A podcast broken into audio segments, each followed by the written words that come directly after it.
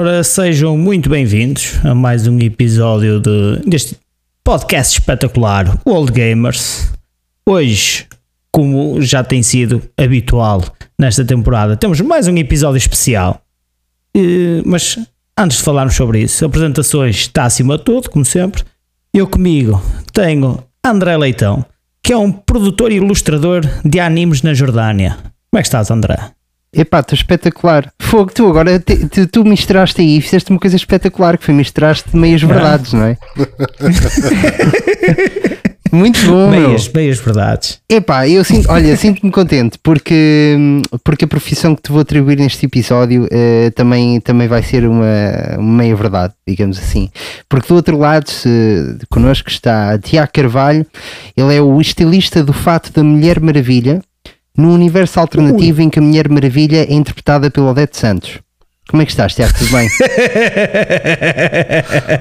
Ela tem 86 anos Olha, neste estou momento. muito bem, obrigado. Muito bem, obrigado. Pronto, portanto, tem muitos elásticos esse fato, já estou a ver. Sim, ela- elásticos e é como se fosse uma montanha russa, porque eu sei muito bem que quando disse a primeira parte da profissão tu ficaste ultra contente, só depois quando Meio, percebeste meio, que era Odete meio. Santos, Pá, Ah. fiquei assim um bocado, tremi um bocado, tremi, tremi, tremi, Pá, sim. porque depois comecei logo a imaginar, depois quando disseste a idade, comecei logo a imaginar que tinha que gastar muitos sacos de elásticos, que era para fazer tipo peelings com uma lilica nessas, apertar a pele atrás das costas, fazer ali uma bolinha, que é para ela ficar com a pelezinha toda esticadinha.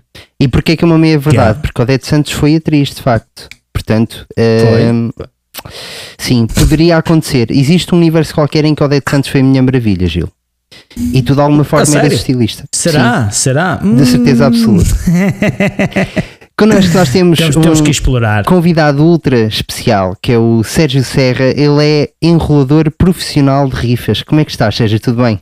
É verdade, opa, super impecável, eh, como diria o outro senhora, mas fiquei, fiquei realmente fascinado aí com, com a profissão de estilista da Mulher Maravilha para o Odete Santos. Isso é uma coisa É. do, do outro mundo, pá, é uma profissão invejável. Olha que neste momento estou i- invejo, invejo. E atenção que Pronto. e atenção que eh, acaba por ser uma pessoa que, não obstante pronto, o, o seu quadrante político, acaba por ser uma pessoa que, que admiro bastante. A Odete Santos é, é uma, uma mulher que, tal como eu, com uma, com uma ligação eh, afetiva ao teatro eh, e, e sem dúvida uma personalidade que admiro. Portanto. Intelectualmente é, intelectualmente é ultra sexy. Sim, de Completamente. Ui, Completamente. Completamente. Aquela- aquelas curvas não enganam ninguém. Não, tens aí. Opa, é, nos, um- an- nos anos 60, se calhar, ainda valia qualquer coisa. é- é uma profissão épica, Gil. Uma profissão épica. É uma profissão muito épica. Eu queria perceber é como é que o Sérgio enrola as rifas. Epá, é, é um trabalho minucioso, sabes que é, é daquelas coisas Ok. que ninguém valoriza, é? Quando vais às cremeces das festas da aldeia, ninguém valoriza, mas aquilo não vem assim, não é? Aquilo vem em papéis todos direitinhos, aquilo dá trabalho, dá trabalho a enrolar. Dá trabalho. E é claro. uma arte perdida, não é, Sérgio? É uma arte perdida, coisa no, que fundo, no fundo é uma já arte está a perdida. perder. É, Já está a sabes perder. que nós, nós em Portugal temos, temos uma série de artes, não é? Desde, desde os calceteiros uh, aos senhores que fazem É, cestos claro. de vime, e eu optei por esta, pronto, não é? Muito bem, muito bem. Parece Muito, muito, bem, bem. muito bem. Pá, a malta que estiver desse lado e que nos quiser seguir, por favor, façam. Uh, nós estamos disponíveis em todas as plataformas e mais algumas que vocês possam imaginar e que tenham podcasts uh, presentes lá. Uh, se por algum motivo nós não estivermos na vossa plataforma favorita, por favor, informem-nos para nós submetermos o nosso podcast medíocre vá nessa dita cuja, mas vocês terão no Spotify, no Google Play, uh, no iTunes, em qualquer, uh, no YouTube, em todos os sítios e mais alguns. Estamos disponíveis para contacto através de e-mail ou mensagem direta no Twitter ou também comentários no YouTube e agora no Spotify, que também vos permitem deixar comentários aos episódios e funciona muito bem esse formato, apesar de não nos deixarem responder aos vossos comentários, mas nós vemos-los, portanto uh, está tudo sábio. Estamos sempre atentos. Exatamente. E, e essencialmente Estamos é isso, malta. Uh, muito obrigado por estarem desse lado e partilhem com amigos e tudo mais, que é sempre muito importante para nós. Muito. Portanto, apresentações estão feitas. Bem-vindos a mais um episódio então de Old Gamers. Gosh, don't you old gamers wear pants? You love video games, that's right. Old gamers, I am the danger. Vem me buscar! Old gamers, punch, smash! Old gamers, to the dark side of the force. Adrian, the old gamers are here. Pikachu, Pikachu? Robin, let's go. This podcast will start soon. Old gamers, here comes a new challenger. Em 1964, Larry Moss criou o primeiro emulador do mundo que consistia num software que fazia com que os programas criados com, para o mainframe IBM 7070 rodassem na mais nova linha de computadores da IBM, os System 360. O conceito demorou 27 anos a chegar à indústria dos videojogos pela mão de Yuji Naka, um engenheiro da Sega que criou um software que permitia correr jogos da Super Nintendo na Sega Mega Drive 4 anos após a sua estreia no mercado. Nintendo is taking 30% of this man's paycheck for the rest of his life. Gary Bowser, yes, that's his real name, was sentenced to prison for messing with Nintendo. He was part of Team Executor, a group that made mod chips for various consoles through the years, starting with the OG Xbox. But they messed with Mario's maker and paid the price. They sold a mod chip for the Switch, and if there's one thing known in the gaming world, it's that Nintendo will obliterate you with lawyers. He was sentenced to 40 months in jail and only had to serve 16 months due to good behavior. But he also owes Nintendo a whopping $14.5 million. So far, he's paid $175, $25 a month from all of his prison wages. Now that Bowser's out of jail, he says he has six months until Nintendo starts siphoning any cash he has coming in to pay off the rest of his bill. Seeing as he would have to earn another $40 million to fully pay off with wage garnishment, and he's already in his 50s, Todos nós já tivemos um jogo emulado nas mãos, seja no lado obscuro e pirata da nossa infância, seja através das famosas consolas retro em miniatura ou através de coletâneas recentes de sagas de jogos que utilizam a emulação para entregar a sua experiência. Estando neste momento o mercado a ser governado por vários modelos de consolas de emulação, esta é uma forma fácil, gratuita e altamente disponível de jogar videojogos antigos. Mas, mas, o que é isto da emulação? E o que são os Read Only Memories, mais conhecidas por ROMs? É legal ter um emulador ou emular uma ROM? E qual a importância deste formato para a preservação cultural e histórica dos videojogos?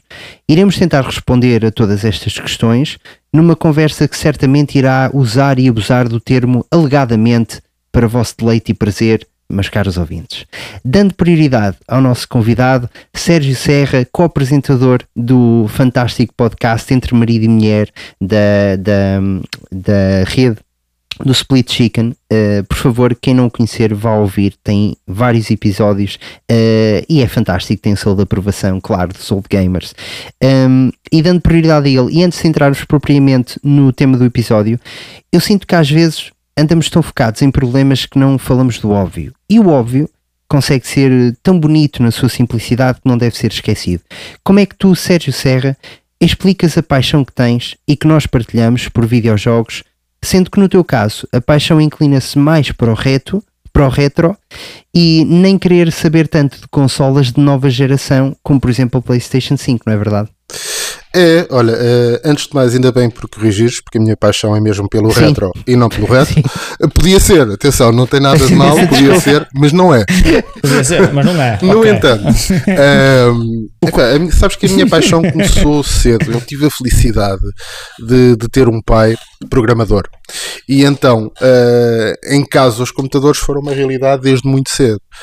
E hum, aquilo que mais me fascinava e aquilo que sempre me fascinou foi, eh, por incrível que pareça, foram as máquinas de arcadas cada vez que ia a algum sítio, à Feira Popular, por exemplo, que era uma coisa. A, ida à Feira Popular era sempre um momento eh, histórico, não é? Isto para. Para quem nos está a ouvir agora, se calhar eh, uma parte da audiência não, não faz ideia do que é esta coisa da, da, da Feira Do que é a Popular. Feira Popular. Mas a Feira Popular era eh, basicamente o, o maior espaço de recreativo em Lisboa e, e era onde se poderiam passar tempos intermináveis entre carroceiros e salões de arcadas e restaurantes e etc.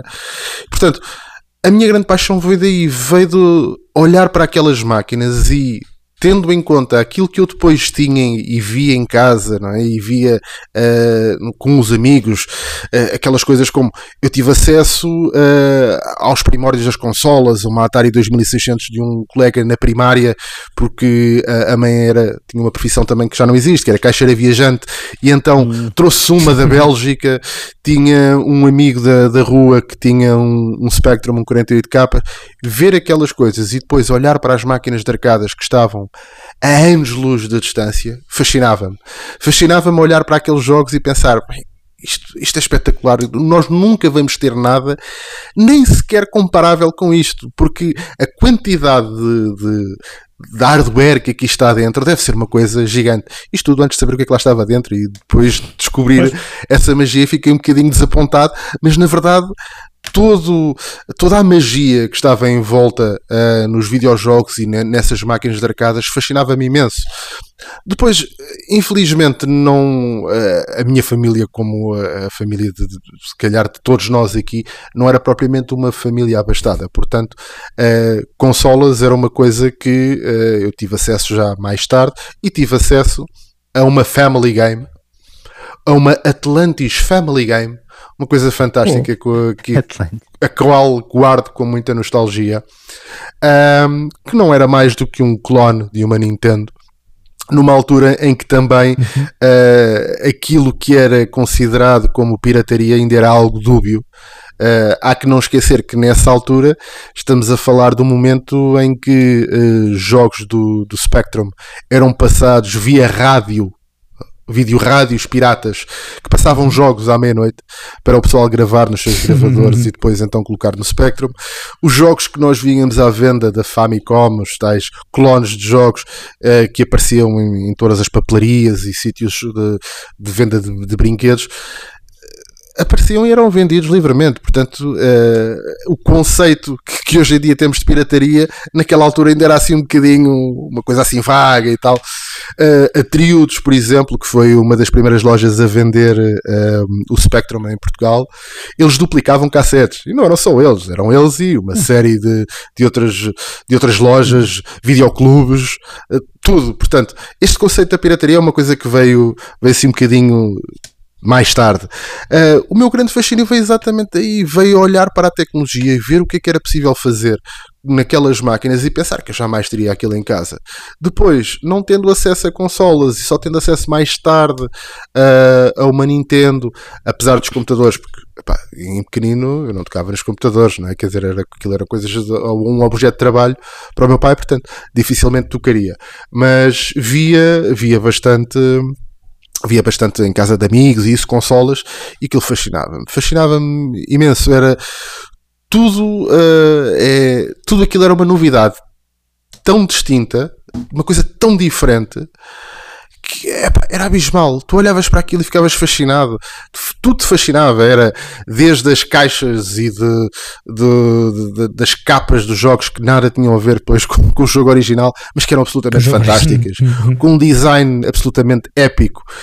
Muito daquilo, uh, muito dos, dos primeiros jogos era um bocadinho disto, era um bocadinho grafismo muito básico e muita imaginação que era qualquer coisa de, de, de, extraordinário. Acho que para mim foi mesmo a questão tecnológica, o, o ver imagens em movimento na televisão, poder controlar qualquer coisa, era a coisa mais fascinante do mundo e foi isso que me fez efetivamente uh, ficar agarrado uh, ao retro, porque sempre gostei muito de, de, perceber a origem das coisas e de valorizar a origem das coisas.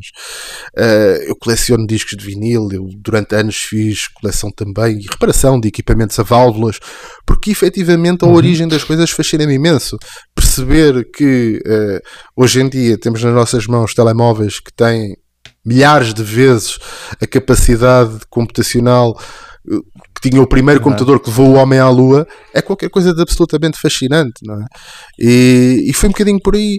Pá, e depois os jogos tinham toda a simplicidade que hoje que hoje tenta combater, não é? Hoje em dia um jogo é glorificado quanto maior for, quanto mais complexo for, quanto mais próximo da realidade for. Naquela altura era tudo muito mais simples. Na altura de, eh, por exemplo, da Atari, uh, os jogos eram para atingir scores mais altos, chegar até ao nível mais elevado e acabou. Não havia backstories, não havia nada, eh, não havia o- nada, nada disso, qual que eh, era basicamente só pura diversão. E acho que é isso que me Era- fascina nos videojogos e que, muito sinceramente, hoje em dia eh, sinto falta.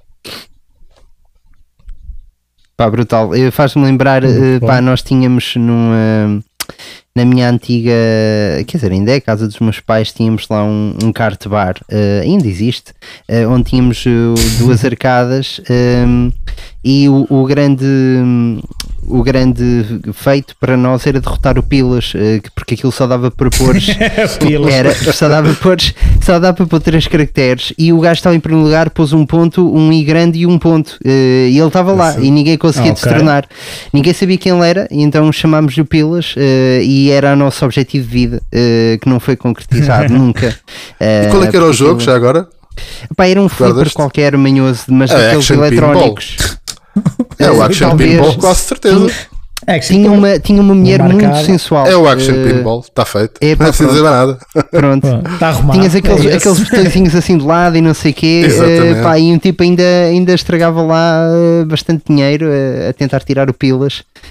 Seja quem Mas será, for, será que estragava pilas, se nos dinheiro? estiveres a ou ouvir, és o maior, pá, porque ainda hoje deve lá Estás estar o teu score na máquina, digo eu.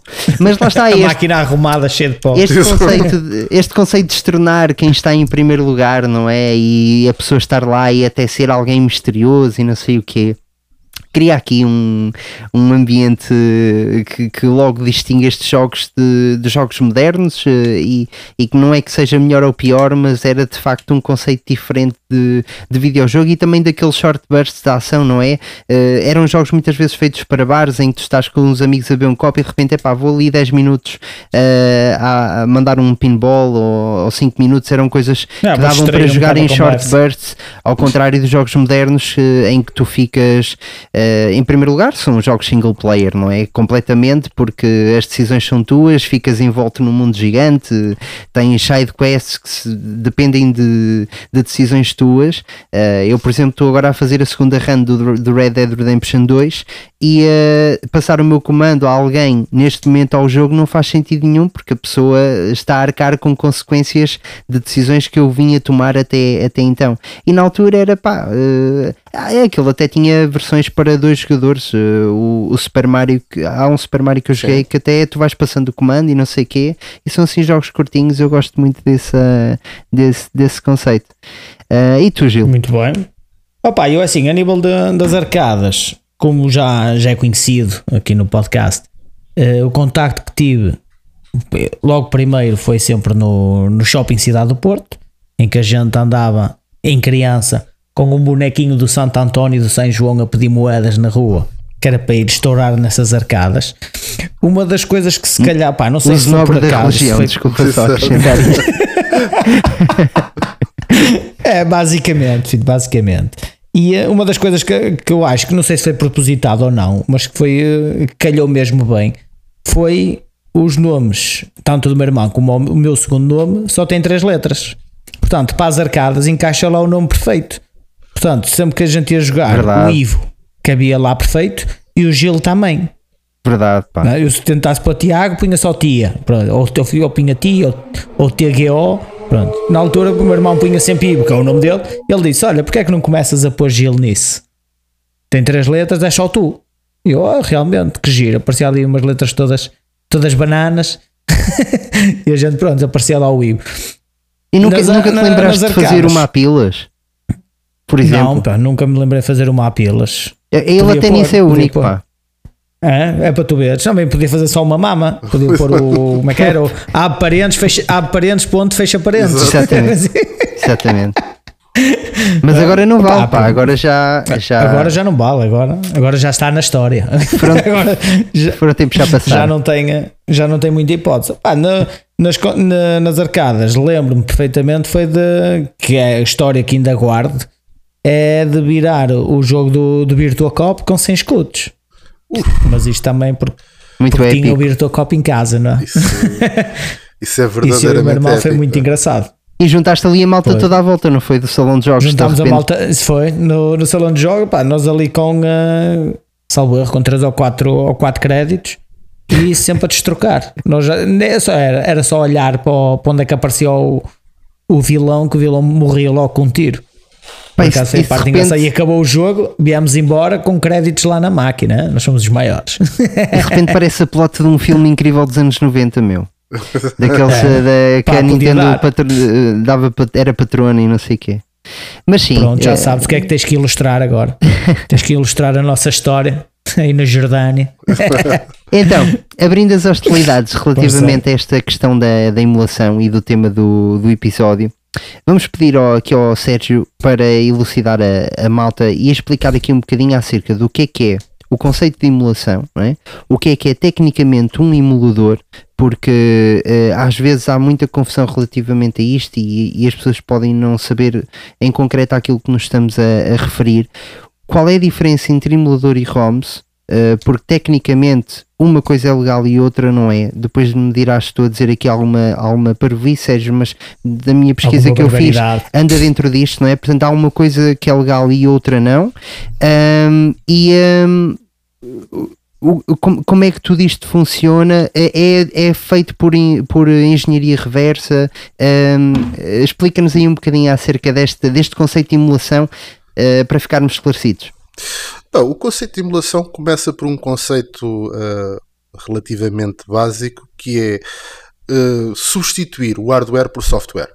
Ou seja, o, o hardware que nós temos ah, de uma forma simplificada, mas o hardware que nós temos nas consolas não são mais do que hum, basicamente é chamada álgebra lógica e portanto são transistores que se comportam como portas lógicas que, mediante determinados inputs, providenciam um determinado output. Isto muito resumidamente. E aquilo que os emuladores fazem é exatamente tentar, por software, emular o comportamento de, de várias peças de hardware. Nesse aspecto, como não estás basicamente a fazer uma cópia de hardware, estás a fazer uma substituição de hardware por software, estás a emular um hardware, eh, o emulador, na, na sua gênese, é legal, é 100% legal. Quem o queira fazer, pode o fazer de forma legal. Tens, por exemplo, neste momento tens algo que é, que é muito conhecido, o Mister, que basicamente um FPGA, o é que é isto um FPGA? Um FPGA basicamente é um pedaço de hardware que tem a capacidade de emular outros tipos de hardware. Aí já é um- uma forma de emulação um bocadinho diferente, porque é uma emulação não por software, mas por hardware, mas não deixa de ser um emulador na mesma. Uh, Depois entraríamos aqui em discussões o que é que funciona melhor ou pior, mas isso já. Uh, deixemos isso para segundas núpcias. Mas neste aspecto, uh, não há aqui nenhum copyright tu estejas a infringir, porque na verdade tu estás a criar código mais ou menos perfeito para emulares um, um hardware. E aí não há nenhum enquadramento legal para que não possa ser feito. A ROM é completamente diferente. ROMs são basicamente o produto final, digamos assim, de um jogo.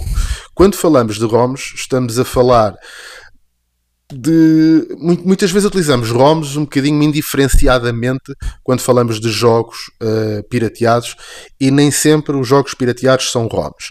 ROM é uma imagem eh, que serve, eh, digamos assim, de base para a programação de um chip de memória. Portanto, de uma ROM. Seja ela uma EPROM ou não, é uma ROM. Portanto, é um, um pedaço de memória que é escrito uma única vez. Uh, daí o Read Only Memory. Uh, ou uma EPROM, que é um Electric Programmable Read Only Memory. Portanto, que permite que uh, uma- um, um pedaço de memória seja escrito.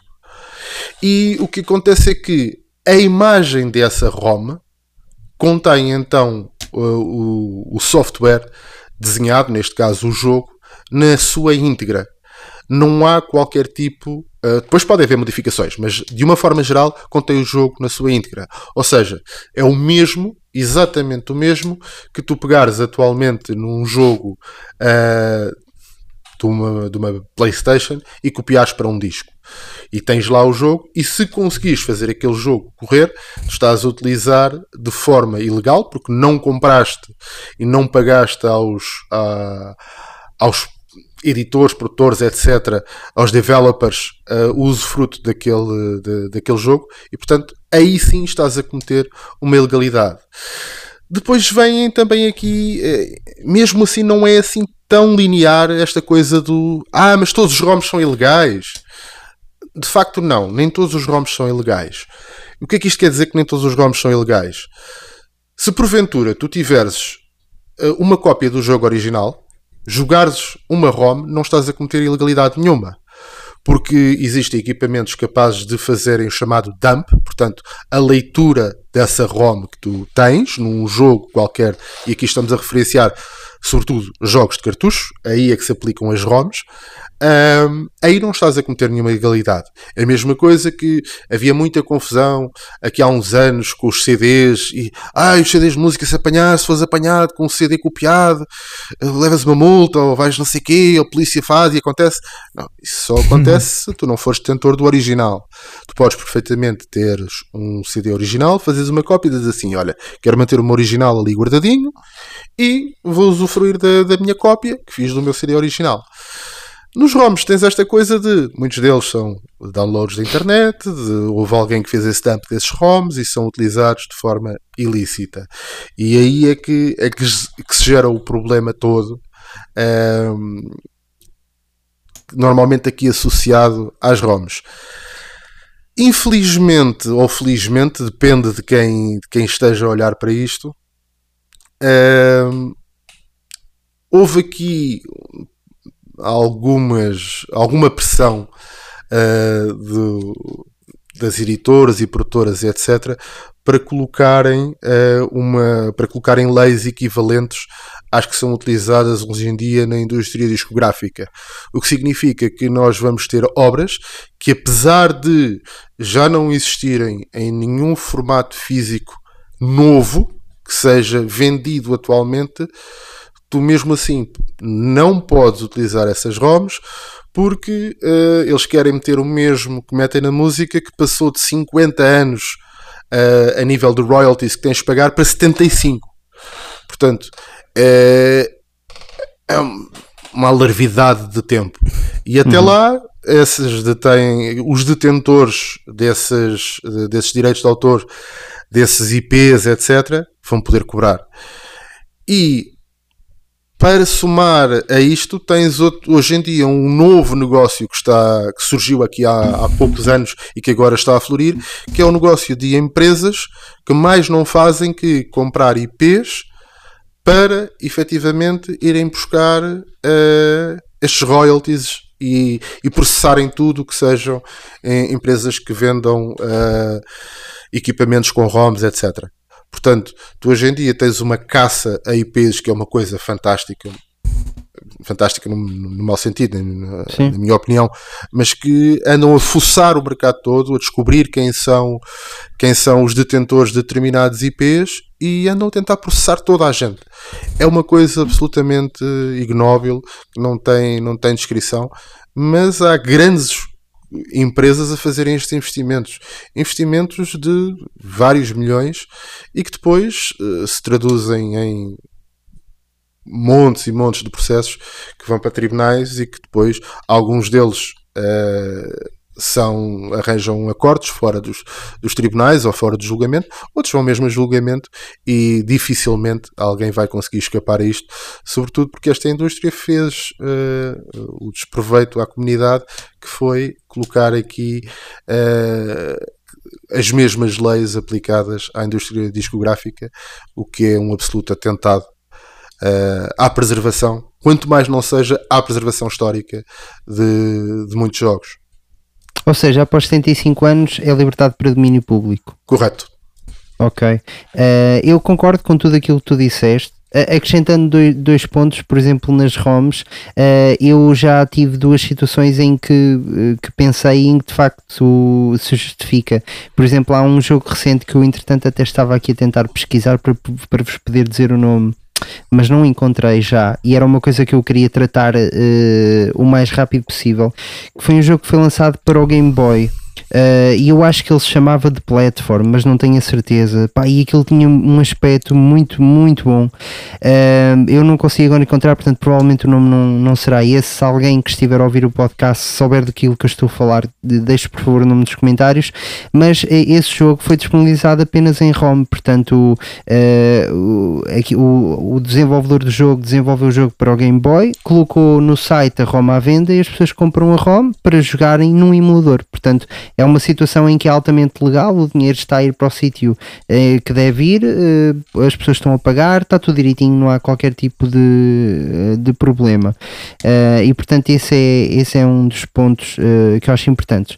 O segundo é, é, é, é também uma questão ao mesmo tempo que é, por exemplo, eh, eu estou a ser pirata ou a fazer algo ilegal se eu jogar uma ROM, alegadamente, de um jogo eh, para uma plataforma que já não é comercializada e eh, que foi feito por uma desenvolvedora que já não existe.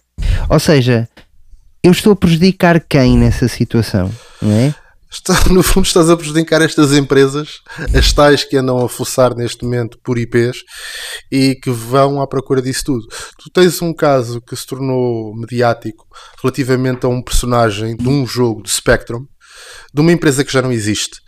Eh, eu, eu agora não me recordo do jogo, mas vou, vou até ao final do, do- do podcast eu vou me recordar de certeza. Mas que, que foi efetivamente eh, esse IP foi parar às mãos de um destes aglomerados de investidores e que neste momento estão a processar ou queriam processar um, um, um YouTube, não sei se ele era youtuber, se era streamer, que estava a utilizar eh, esse logo desse boneco como sendo eh, eh, o logotipo do seu canal. Portanto, eh, no fundo, é, são, estas, são estes grupos que neste momento estão a minar completamente isto. Mas olha que eu acrescento ainda mais um ponto de discussão. Agora vamos imaginar jogos que saíram única e exclusivamente no Japão. E tens alguém que se deu ao trabalho de fazer a tradução para inglês. E agora, Hum, tu não tens a capacidade de jogar este jogo sem alterares a ROM inicial, porque não podes escolher a língua. Tem que ser uma. Tens que pegar basicamente na ROM original, substituir tudo aquilo que era a, a parte de texto que estava em japonês por inglês, ou seja qual for a língua, é um remake, recompilares, basicamente, recompilares tudo e tens que gravar aquilo numa nova ROM, numa EPROM, e colocares e substituires a EPROM original. Isto aqui é legal ou ilegal? Este é um daqueles casos que ninguém É sabe ao termo. certo. ou seja, a Nintendo, em tempos, processou uma empresa que fazia um add-on para. Aliás, mentira, não foi a Nintendo, foi a, a Taito.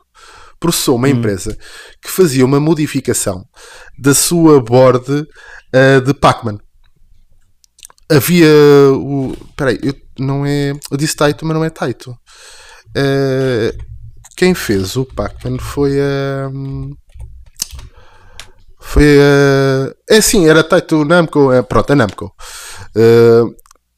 Processaram então um- estes jovens que faziam um add-on para a Miss Pac-Man, a bordo do Miss Pac-Man, que basicamente o que fazia era dar novos níveis, eh, mostrar o score de uma forma diferente, portanto, e era apenas um add-on.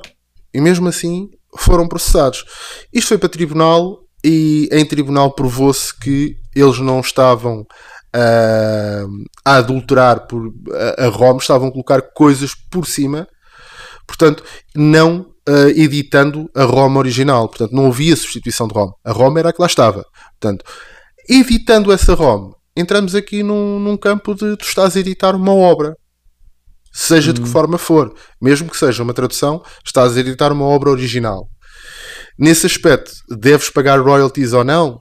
Epá, eu diria que ainda não vi nenhum caso, não conheço nenhum caso em concreto que tenha ido a tribunal eh, e que eh, tenha havido a- algum desfecho que seja conhecido. Mas lembro que isto é, entra um bocadinho também naquelas coisas das covers, não é? Se tu, fizeres, se tu fores uma banda e fizeres uma cover, tu mereces receber royalties por essa cover? Ou deves dar o dinheiro à, ah, aos, ah, aos criadores originais da música. Isto é tudo muito. eh, Entramos aqui depois em pequenas subtilezas que muitas vezes são resolvidas ah, fora de tribunal e com acordos, etc. Mas que são, são efetivamente ah, temas bons de pensar, porque no mercado japonês saiu muita coisa exclusiva que se não forem o acesso às ROMs e sobretudo às ROMs traduzidas, dificilmente o Oriente podia usufruir delas, dificilmente nós poderíamos usufruir delas. E portanto, eh, até que ponto é que, como tu dizias, sendo uma coisa, um jogo que saiu para uma plataforma que neste momento não é comercializada, de uma empresa que possivelmente não existe. Até que ponto é que estamos a, efetivamente a, a tirar o pão da boca de alguém? É complicado. Sim. Ah, é engraçado, aí quando falaste do, do- da tradução das ROMs, quando falamos apenas de ROMs serem traduzidas, ahm, eu de facto fiquei um bocadinho dividido, porque ah, ainda que a comparação com as bandas de cover seja boa, a, a- a primeira comparação que eu fiz ah, foi com livros, por exemplo. Então eu imaginei, imaginei a, seguinte situação: um escritor japonês que, que não tem um livro traduzido cá em Portugal e há uma comunidade de fãs eh, que, que, que percebe japonês e faz uma tradução deles. Eh, em primeiro lugar, é importante que se comercializarem essa tradução, que o escritor veja algum desse dinheiro. Eu acho que isso é importante, não é? Eh, e a segunda parte é: será que o escritor quereria essa tradução por parte de uma comunidade amadora? Porque a questão é, no que diz respeito a obras literárias, e nós sabemos o quão complexa é a escrita e o quão as palavras são meticulosamente escritas por, por escritores e, e, e quão eles ficam a pensar durante dias e dias e quantas páginas são rasgadas porque aquela palavra não estava no sítio certo. Eh, será que o escritor. eh, vou colocar a questão de outra forma. Será que não é desrespeitoso para com o escritor ele não ter direito a escolher uma pessoa em quem ele confie que, que seja eh, perita na língua, que faça peer review com colegas, que lhe manda obra para trás, eh, que ele que confirme com o próprio autor significados de certas frases, ser exatamente aquilo que ele queria e publicar, que é efetivamente o que acontece. Uh, e eu bem sei que quando passamos isto para um videojogo, se calhar a parte do texto não é assim tão importante. As pessoas querem apenas perceber aquilo que está a acontecer e conseguir avançar na história. Mas uh, fazendo o paralelismo, eu não consigo deixar de ficar num meio termo que é. Eu percebo que isso exista como nós temos, por exemplo, as legendas, aquelas legendas manhosas de filmes em que a gente coloca e estão cheias de erros ortográficos e não sei o quê, mas a gente diz assim: pá, Com pronto, foi a minha escolha, vou levar com isto, vou levar com um péssimo português e com calinadas a torto e direito, mas a escolha foi minha. Eh, ou então optar por ver o DVD original com a legenda feita, eh, esperemos que bem, não é? Eh, Porque há aí um, Claro. não sei se vocês já o apanharam, agora não lembro o nome do tipo, mas há um tradutor de legendas que, para cinema eh, que tipo é muito mau, faz ali traduções às vezes frases diretas eh, e tem um nome super peculiar também. Agora não estou a lembrar, mas se lembrar eu digo-vos. Mas, mas deixa este meu pensamento que é eh, muito engraçado é essa, esse, esse exemplo que tu deste, eh, porque no que diz respeito à empresa já não existir, eh, eu aí não tenho dúvidas nenhumas, neste caso fico assim um bocadinho com o pé atrás, que é até que ponto não deveria estar envolvida a programadora e, e para ela não estar envolvida pá, é super tramado, não é? De- porque não é com ela que se fala, é com a empresa, é com a Nintendo, é o que quer que seja, ninguém vai querer fazer nada porque senão o jogo tinha saído com a tradução para português e eu percebo o dilema que é não vai haver nada, não é? Ou se faz assim e é o que é, ou Não então não faz. vamos ter nada, não vem para cá, não é? É super complicado, isto é super complicado. Olha, Tu- mas eu vou-te dar, vou-te dar dois exemplos de. Ah, an- antes que me esqueça, já me lembrei do, do nome do personagem do jogo de GX Spectrum que originou aqui um, um, um lawsuit. Se chama Angry Horace. O Hungry Horace foi um daqueles que gerou muita polémica à volta disto. Ahm, agora, dando aqui dois exemplos de, de questões de, de traduções. Ah, um deles, muito conhecido, ah, é o. o Zelda original para a Nintendo. Legend of Zelda original para a Nintendo tem uma tradução que veio do, do japonês e que tem coisas tão brilhantes como I am error. o I am error é um erro literal de tradução. Não, é, não houve ali nenhum erro, não houve nenhum bug. É efetivamente uma má tradução de alguém que era um suposto profissional a traduzir. Portanto, isso é o exemplo de que nem sempre a questão ah, de. Nem sempre a questão de serem. E atenção, isto foi tudo dentro da Nintendo, portanto, nem, nem sequer essa situação de estar envolvidos, os criadores, etc., é. ah, é salvaguarda de uma qualidade e atenção que dentro das comunidades há pessoas muito boas a fazerem traduções absolutamente geniais. Uh, e outro, uh, muito subejamente conhecido, uh, que deu origem a não sei quantos memes, é o de Zero Wing, não é? O, o célebre All Your Base Are Belong to Us. Portanto, isto para dizer o quê? É, mesmo, mesmo assim, uh, as traduções, mesmo sendo feitas em casa, pela casa-mãe, etc., nem sempre são as de melhor qualidade. Uh, não obstante disso, é sempre uma situação que de facto dúbia, não é? Porque tu estás a alterar uma obra. Mesmo que tu digas, epá, traduzir Sim. não é alterar. É, de Claro uma certa é. forma é. Originalmente ele foi feito em japonês. Portanto, se tu estás a colocar inglês que não era uma opção, estás a alterar. Não, Estás não a matar a obra, exatamente. Se alguém deve ser punido por isso, epá, aí já, já, entra, já entra depois a outra, a outra parte que é eh, a minha parte mais, eh, sei lá, menos ou, ou mais anticorporativa, que acho que epá, é só ridículo, não é? Uma coisa é estarmos a falar de, de, de algo que é de agora, de um jogo que tu podes efetivamente comprar e não o estás a fazer. Outra coisa é de um jogo que saiu há 20 anos, 30 anos e que eh, estás a, a jogá-lo ou queres usufruir dele e não podes porque eh, tens que o comprar num formato físico e, e todos nós sabemos que com esta coisa do, do colecionismo e com o colecionismo a chegar até aos meios mediáticos como YouTube, etc., eh, a partir de uma determinada altura tornou-se virtualmente impossível.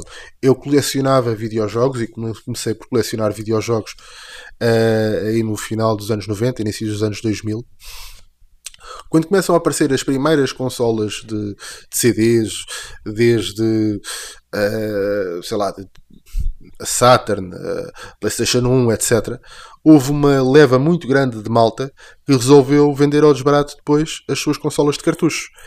E eu, como fascinava muito as consolas de cartuchos e, a- e acho que a primeira geração do 3D foi absolutamente horrível, eh, eu se calhar vou dizer aqui uma coisa que vai desagradar muita gente, mas eh, um dos jogos que é mais queridos pela comunidade gamer e que eh, eu digo que é absolutamente eh, atroz a nível de, de gameplay, porque estavam ainda numa fase muito primária do 3D, é, é o Super Mario 3D. Pá, não consigo. Hum. Eu tenho o jogo, joguei N vezes. ah, os controlos passam horríveis. Ainda não estávamos nessa fase. A quantidade de vezes que tu acabas por morrer porque a câmera fica presa num sítio, num determinado sítio e tu não consegues mudar, porque ah, o- a plataforma em 3D não percepcionas exatamente o sítio para o qual estás a saltar e, e vais cair. É, é atroz. Portanto, eh, essa primeira fase eh, eu não gostei particularmente. Acho que funcionou muito bem no, em, em dois estilos de jogos, basicamente: FPS e, e jogos de simulação de condução, fossem eles de aviões, naves, motas, carros, o que quer que seja. Aí funcionou muito bem. Para tudo o resto foi um processo. Um processo que teve o seu tempo, foi evoluindo, etc. Eh, quem não se lembra de, de jogar, por exemplo, o primeiro Tomb Raider, em que tu queres te virar para trás e ela vai dando passos à volta, Sim. lentamente Uhum, e tal, sim, sim, sim. 360, uma coisa que é, que é atroz, não é? Estás a ser atacado por um grupo de lobos ou um crocodilo e tal. Vais ali Uhum. devagarinho, tica, tica, tica, tica. o, o Alone in the Dark que vai sair este ano o remake e que, eh, e que estou, eh, Estou, estou ansioso para ver o que, é que, aí- o que é que aí vem. Mas o Alone in the Dark eh, foi um dos primeiros jogos que eu também joguei de 3D em PC eh, e que sofria exatamente do mesmo problema. Eh, o, jogo, a nível de história, era genial. A nível de grafismos para a altura era genial, a nível de mecânicas é horrível. É, é muito mau. Aquela primeira fase 3D foi muito má. E, hum, portanto, epá, eu comecei a colecionar nessa altura em que tudo era muito mais barato. Hoje em dia eu vejo as coisas, vejo coisas que eu comprava a preços muito em conta e que eu acho que muitos deles são o preço justo para esse tipo de jogos. Hoje em dia vejo coisas eh, completamente alucinantes. Completamente alucinantes. Eh, é depois preciso há- vender um rim para comprar qualquer coisa. Completamente. E depois há aquela questão de. Ah, uh, dou-te um exemplo. O Sonic 1 para a Master System, em cartucho, é um jogo raro sim. na sua versão NTSC, na versão americana. Mas é um dos jogos mais comuns, se não o mais comum, ah, na versão eu- europeia. Europeia. Mesmo em cartucho, atenção. Porque havia muito, quando saiu a, a Master System 2, o jogo já vinha na memória. Portanto, na Master System 2 tu tinhas duas opções. Ou vinha com o Alex the Kid, ou vinha com o, o Sonic. Mas não obstante isso, o Sonic 2 saiu a pontapé. Agora, tu vais ver o preço que o pessoal pede por uma suposta raridade que não é a raridade aqui, Paulo, é a raridade NTSC dos Estados Unidos. Não só porque eh, eh, havia menos cópias, mas também por, pelo, pelo facto da Master System ter tido muito mais sucesso na Europa do que teve nos Estados Unidos. Eh, epá, e fez preços exorbitantes. Fez pessoal a pedir 25 euros por este jogo, 30 euros pelo jogo. Epá, isto, isto para mim é completamente absurdo. Isto é completamente absurdo. Isto é como ver, por exemplo, pessoal a vender em, em vinil o, o thriller do Michael Jackson, que foi só um dos álbuns, foi durante muito tempo o álbum mais vendido do mundo e continua a ser um dos álbuns mais vendidos do mundo, a venderem-no por 25, 30, 40 euros. Está tudo louco. Quer dizer, é, onde, é que, onde é que isto vai parar? E o problema é que começas a ter gerações de malta com dinheiro para gastar e mais do que isso começas a ter eh, a pessoal a olhar para os jogos como um investimento. E o mal de olhares para o jogo como um investimento é que este investimento é um investimento que o teu futuro não está garantido. Isto não é a mesma coisa que investir no imobiliário. No, no imobiliário, tu compras o que comprares, a, a probabilidade de não valorizar é incrivelmente baixa. No que toca a, a videojogos, já não é assim, sobretudo em formatos físicos. Estamos numa altura em que as pessoas estão a comprar casas cada vez mais pequenas, com cada vez menos espaço. O que significa E mais que- caras. Mais caras, muito mais caras. Muito mais caras. O que significa que ahm, as pessoas estão cada vez a dar menos importância aos formatos físicos. Tu tens cada vez mais serviços de streaming para cinema, as pessoas deixaram de comprar praticamente ah, DVDs, Blu-rays, etc. Já ninguém compra.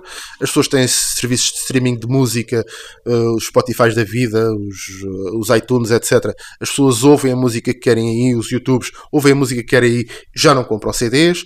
Portanto, estás a criar uma geração que está a nascer agora, está a nascer sem qualquer ligação ao formato físico. Leem livros na internet, eh, veem eh, as, eh, as coisas por streaming, compram jogos em versão digital. Portanto, isto vai efe- efetivamente chegar a um ponto em que tu vais ter um nicho incrivelmente pequeno de pessoas eh, que efetivamente ainda têm alguma ligação a isso. E vai haver uma quantidade gigante de coisas para vender a essas pessoas que estão nesse nicho. Eu, acho que efetivamente estamos a criar uma bolha altamente inflacionada por estas empresas que se meteram ao barulho e que começaram a comprar coleções gigantes. Depois todas as outras empresas envolvidas nos escândalos dos videogame graders e tal, aquelas empresas que basicamente dão uma cotação ah, à- à- ao, ao quão estimado está o teu, o teu videojogo e por isso o valor é exorbitante. Portanto, eu acho que isto vai implodir. É, é apenas uma questão de, de tempo. Eu, muito sinceramente, vejo cada vez menos ah, um público a aderir a isto, público novo a aderir ao, ao retro gaming no sentido de comprar. Aquilo que eu vejo é a malta que ainda, embora mais nova do, do, do que eu, portanto, malta aí já nos 20 e muito já perto dos 30 a colecionar, e malta com mais de 30 anos que efetivamente eh, ainda vai buscar um bocadinho desta coisa da, da nostalgia, ainda vai colecionando. Mas, eu, eh, pá, estes, estes, estes tipos como estão como subejamente conhecidos no- nos YouTubes, não é? Da vida, aí o Pet County, o, o, o AVGN, etc. O Jesus, como é que ele O era? Metal Jesus. Metal Jesus, Uh, exatamente. Portanto, uh, vão são pessoas que estão cada vez a ficar mais velhas. Tu olhas para o James Rolfe do Cinema Massacre, tu, tu vês do AVGN, não é? Tu vês que já está a começar a ficar calvo e tal, os anos vão passando por ele, já tem uma família, já se dedica cada vez menos tempo a isto. O, o Metal Jesus também, qualquer dia, está a cortar aquele cabelo, porque cada vez a idade não perdoa, chega a todos. Eu também tive cabelo comprido, portanto, isso a idade vai chegar a todos. E, e, de facto, vamos ter aqui pessoas que efetivamente têm espólios absolutamente brutais e que eh, são um pedaço de história que deve ser conservado, mas que eh, não creio que vá ser algo que se vá perpetuar durante muito mais gerações.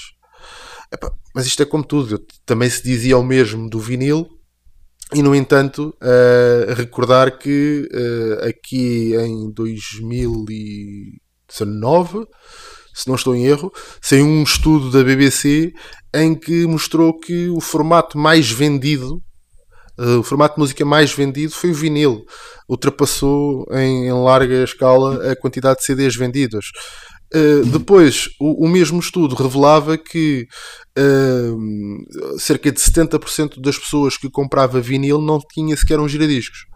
Mas isso é outras questões. Portanto, Compra- comprava só para guardar na gaveta. Exatamente, exatamente. tu hoje vais comprar um vinil. Se comprares um vinil novo, a maior parte dos vinis que tu tens aí, sejam de que bandas for, ofer- oferecem-te o download do- das músicas em versão digital. Sim. Portanto, tu não precisas. Exatamente. É assim, pega-se no vinil, mete-se na parede. Exatamente. E espera-se que um dia ele toque. É, epá, portanto, não sei, é, eu fico, fico na dúvida o que é que vai acontecer a este mercado, mas é, um bocado reticente. Acho que o investimento a uma determinada altura, a bolha vai efetivamente rebentar e vai haver gente que enterrou eh, ali bastante dinheiro e que eh, vai ter uma geração de malta que vai olhar para aquilo e vai dizer isto não diz nada, não é? Isto é como. Aconteceu com várias coisas. Olha, aconteceu, por exemplo, nos Estados Unidos, aconteceu isto exatamente com os. aqueles. Eles nos Estados Unidos eram malucos por aqueles colecionáveis, aquelas cartas colecionáveis de beisebol. Uhum, são malucos por aquilo, das cartas dos Sim, jogadores sim, e sim, tal, sim. com os status dos jogadores e não sei o quê. Isso foi um- uma bolha. Essa bolha rebentou. Na altura cá também havia com os jogadores de futebol. Eu ainda me lembro de fazer eh, a coleção disso e eh, haver gente a comprar eh, os, os mais raros, como, o- como o Beloso, cartas do Beloso, do, do Eusébio. Até, até o meu tio tinha lá uma tinha lá na oficina perdido um, um deck dessa, dessas cartas e ele foi a um avaliador ainda lhe deram creio que 100 ou 150 euros pelo, pelas cartas e diziam-lhe a ele que aquilo valia mais porque tinha lá muita gente interessante agora Pá, é, é de facto é isso. É, tem que haver, há mercado para tudo não? é? Ah, ah, e, e- atenção, o mercado vai haver, mercado, eh, eu, eu não digo que o mercado vai desaparecer, eh, vai sempre haver. Agora, começa a ser um mercado nicho. Uh, o investimento, por exemplo, na- na- nas, nas cartas de, de beisebol, que, que rendiam mi- milhares, se não mesmo milhões, foi por água abaixo e hoje em dia continua a haver mercado, mas são valores muito mais baixos. Tu hoje em dia, se tu fores a um, a- a- ao eBay e procurares coleções de cartas, tu encontras coleções de cartas com centenas de milhares de cartas a preços absolutamente eh, pá, ridículos, ou seja, cortas coisas que por eh, 100 ou 200 dólares tu compras centenas de milhares de cartas, o que eh, se recuares eh, 15, 20 anos era impensável. Impensável. A? Portanto, eu acho que o mercado vai existir. Vai ser é um mercado mais de nicho e, e o pessoal que investiu aí loucuras ora aí está ele. O pessoal que investiu loucuras eh, a pagar fortunas por jogos que são comuns, que não têm nada de raro, eh, pá, vão ficar aflitos. Essas pessoas vão, vão perder dinheiro, não há hipótese de não perder dinheiro. Não há hipótese de tu comprares um, um Super Mario, eh, sei lá, o Super Mario Duck Hunt e o, e o World Cup. Não é possível tu comprares esse jogo por 20 euros e achares que daqui a, a 5, 10, 15 anos vais ter lucro. É impossível. Esse jogo, toda a gente que teve uma Nintendo na Europa tem esse jogo. Porque esse jogo era oferecido a todos, toda a gente que comprou. Portanto, a quantidade de jogos que existem, de cartuchos que existem desse jogo eh, disponíveis, é gigante. Gigante. Portanto, Sim, não faz sentido.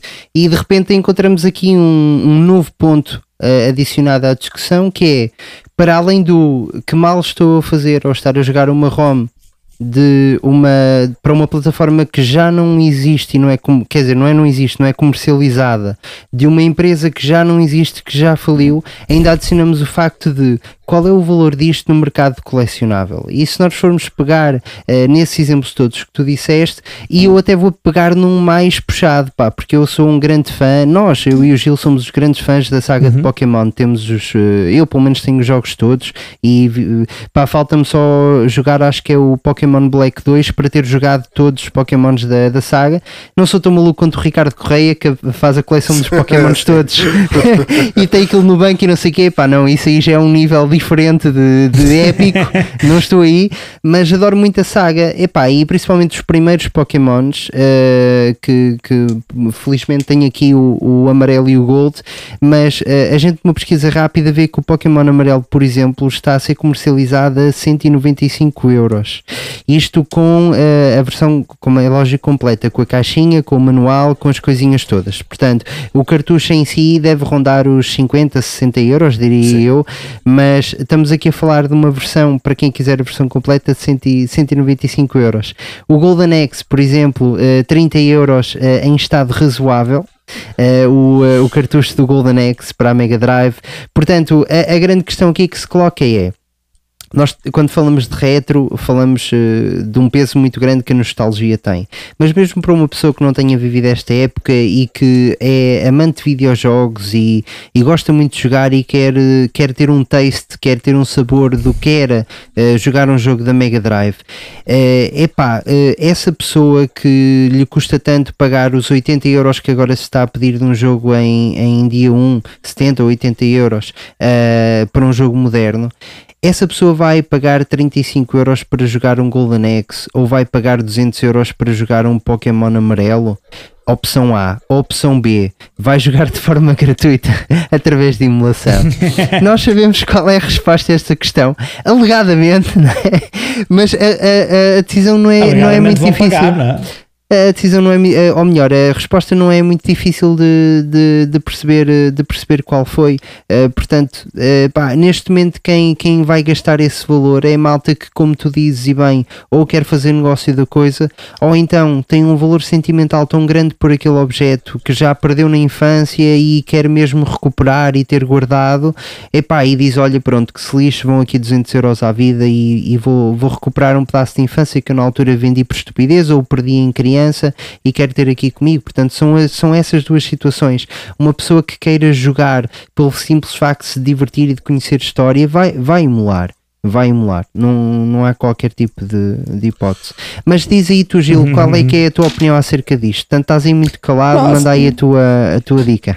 Não, pá, estou, estou a ouvir, a ouvir, porque assim, acho que, que a parte da, da emulação tem, a, a meu ver, tem um lado bom da coisa, que é este que tu acabaste agora de falar que é nós podemos recuperar memórias de infância e, eh, e, jogos que por outra hora vendemos por algum, por algum motivo, por, eh, por dificuldades na vida.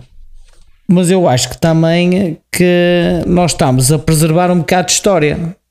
É? Ou seja, nós não conseguimos guardar o jogo que, que há 20 anos saiu na, na Mega Drive ou que saiu na Panes mas pá, agora nós conseguimos fazer. Há uma possibilidade de voltarmos a ter esse jogo uh, sem gastar balúrdios, que como, como estávamos a falar.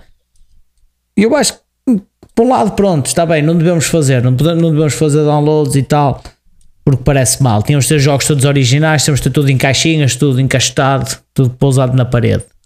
Está bem. Mas podemos ter em formato digital. É claro que é- faz parte da agora da nova geração ter tudo em formato digital. Mas eu, da minha perspectiva, acho que não eh, tem um lado bom e um lado mau, e o lado bom é esse. É a gente poder usar isso para, para preservar um bocado de história, para, para mostrar ao, aos filhos, já não vou dizer aos netos, porque isso depois é os filhos têm que passar para os netos, não, não aos avós. Eh, mas sei lá, é um bocado de história que a gente guarda. A parte má, é claro, há sempre alguém que se aproveita da situação, há sempre alguém que tá, tenta estar sempre um passo à frente e usa isso para ganhar dinheiro. é? Ou seja, tu não consegues, tens um computador, não percebes muito, ou não percebes mesmo nada de, de como colocar um jogo desses no, no computador, ou de como arranjar um jogo desses, e há gente que, que vai, vai usar isso para vender o jogo. Quanto mais seja, como já vi, tentar-te vender um jogo numa pen. Sim.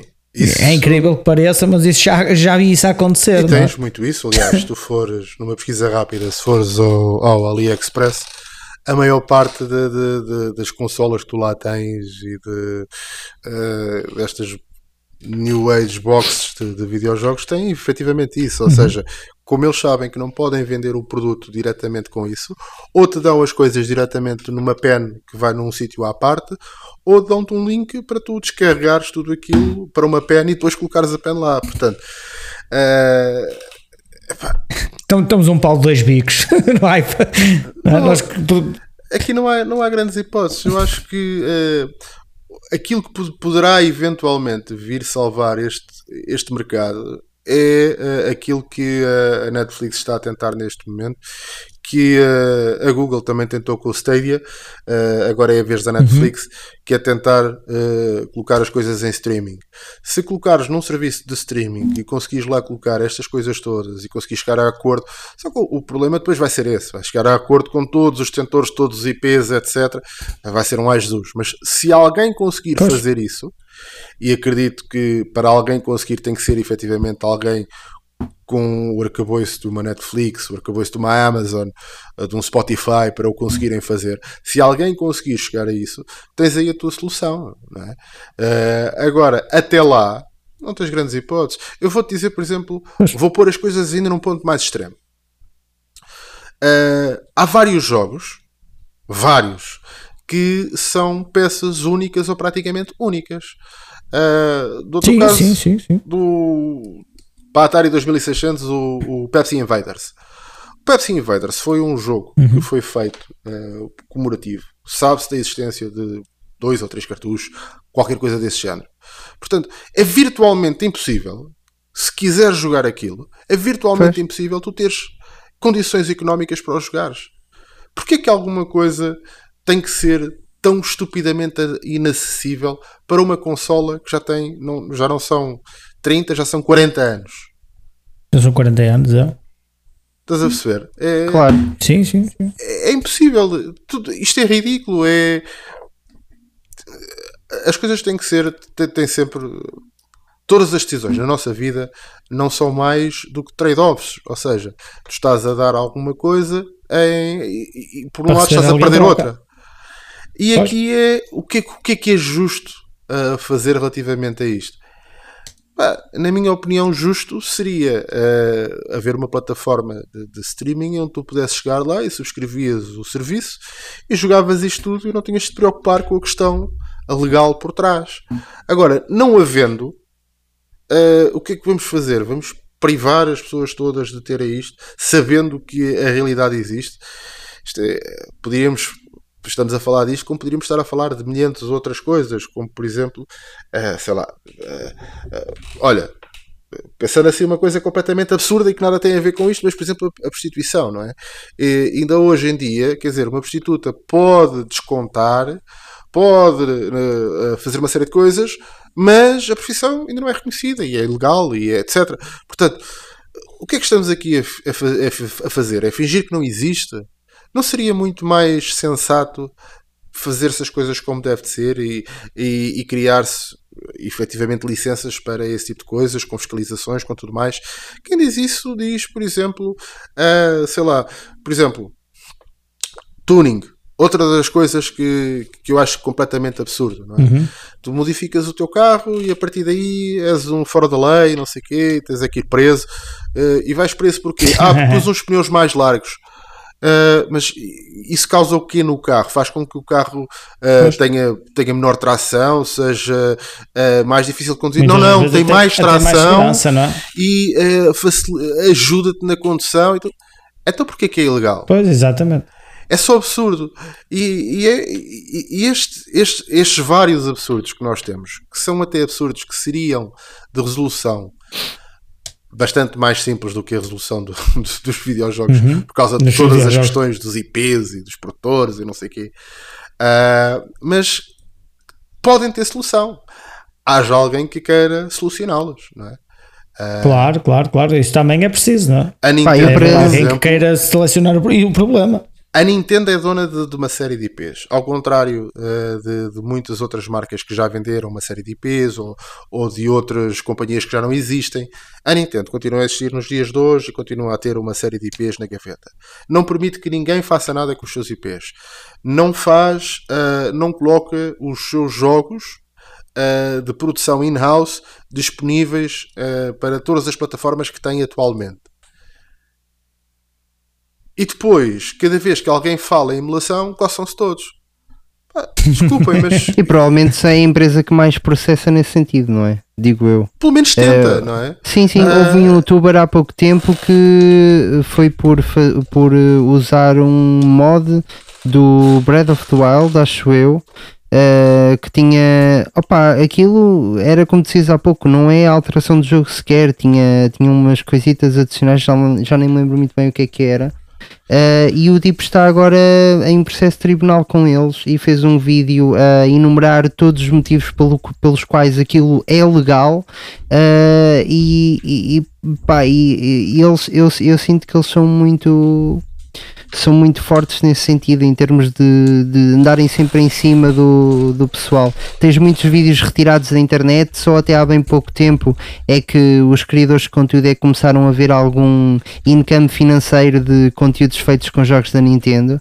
Epá, e uma pessoa que fala muito acerca disso é o Rico Fazeres, porque o Rico Fazeres é grande fã da Nintendo e ele diz que gostava imenso e ele não tem um único jogo da Nintendo na, no canal dele, tem, uma, tem um long play do, do Zelda, assim em live, tem do, do primeiro Breath of the Wild tem para aí uma ou duas horas de início e ele explica que ele não consegue retirar dinheiro daquilo eh, em termos de visualizações porque é-lhe tudo, é, era-lhe tudo cortado.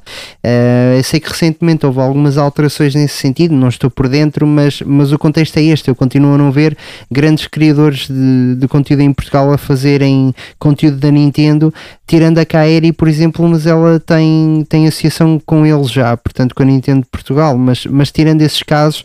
Que, que são em live, portanto não é no YouTube propriamente dito, Uh, não se vê não se vê criação desse tipo de conteúdos. Vê-se muito brasileiro mas, mas muito pouco português.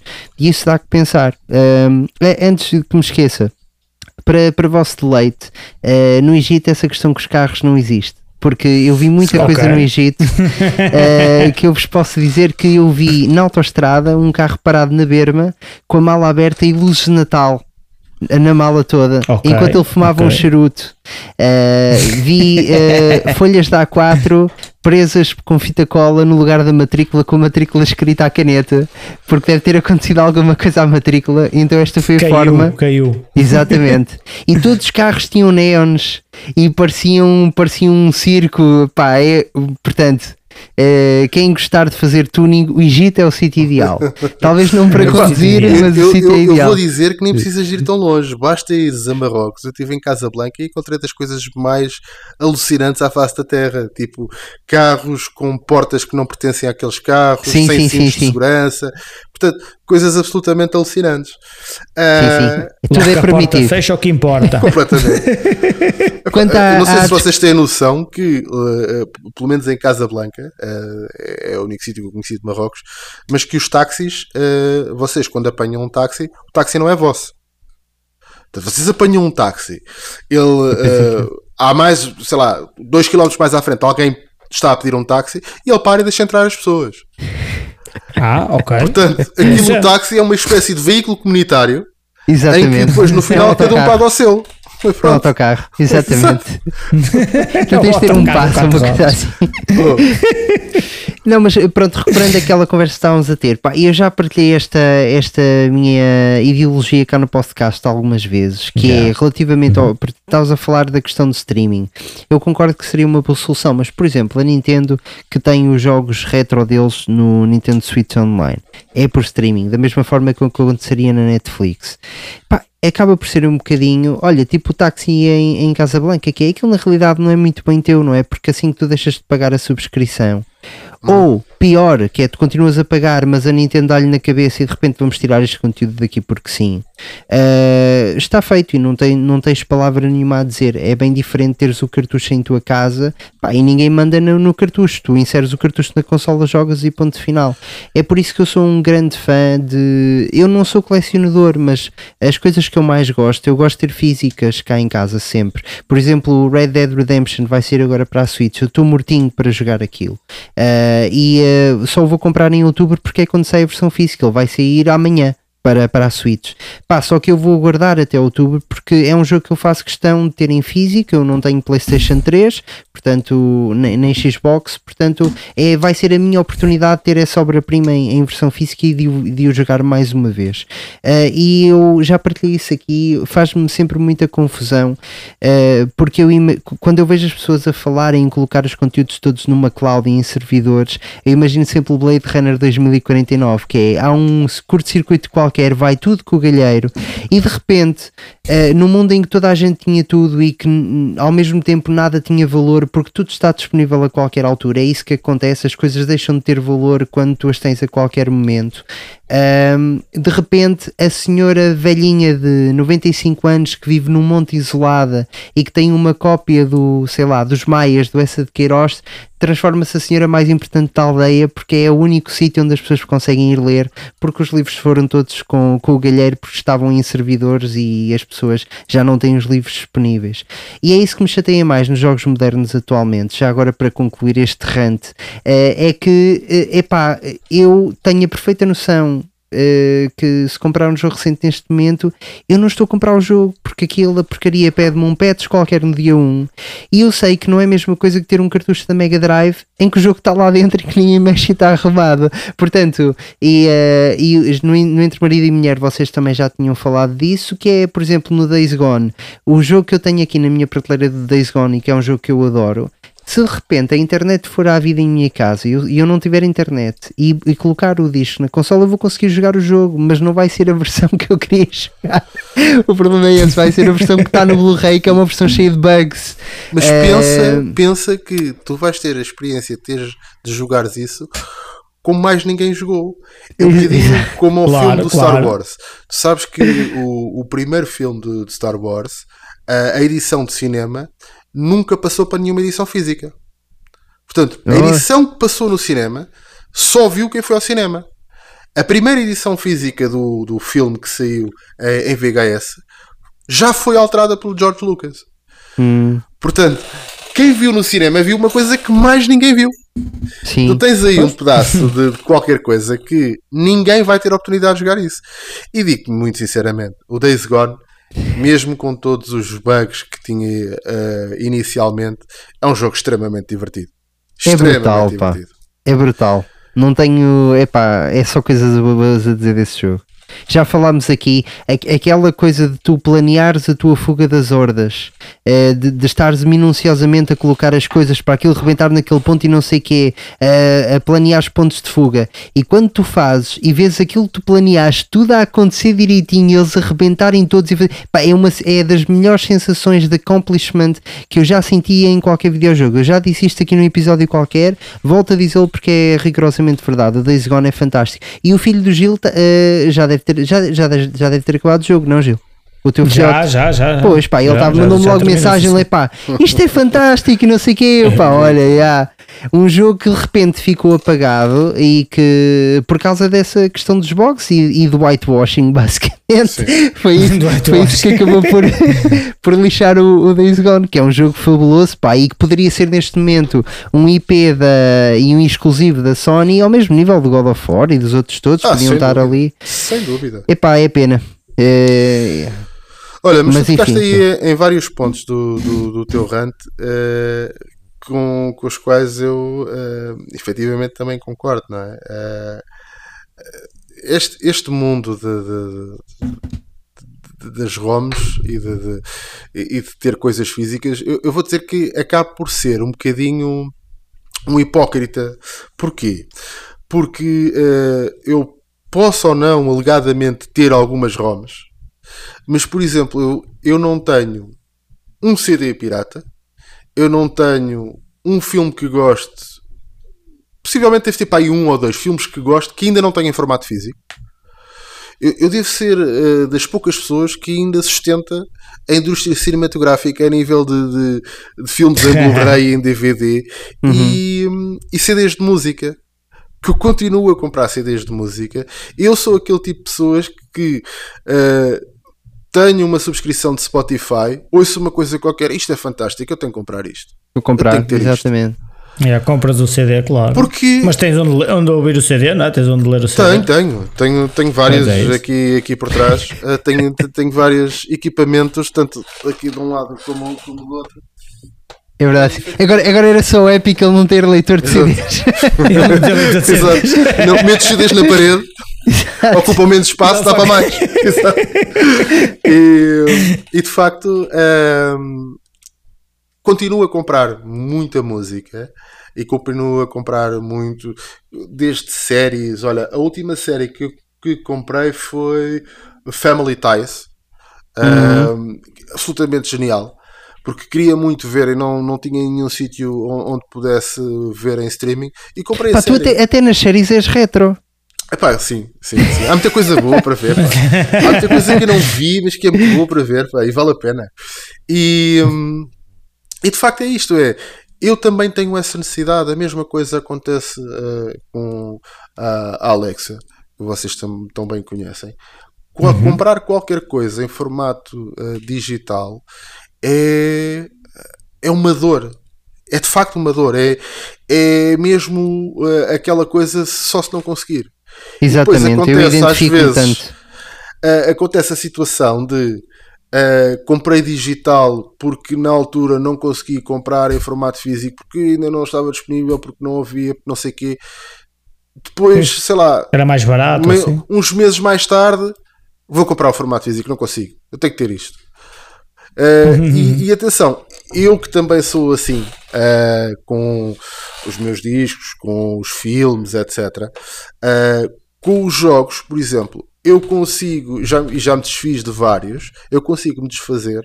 Ah, Alexa, nem pensar nisso.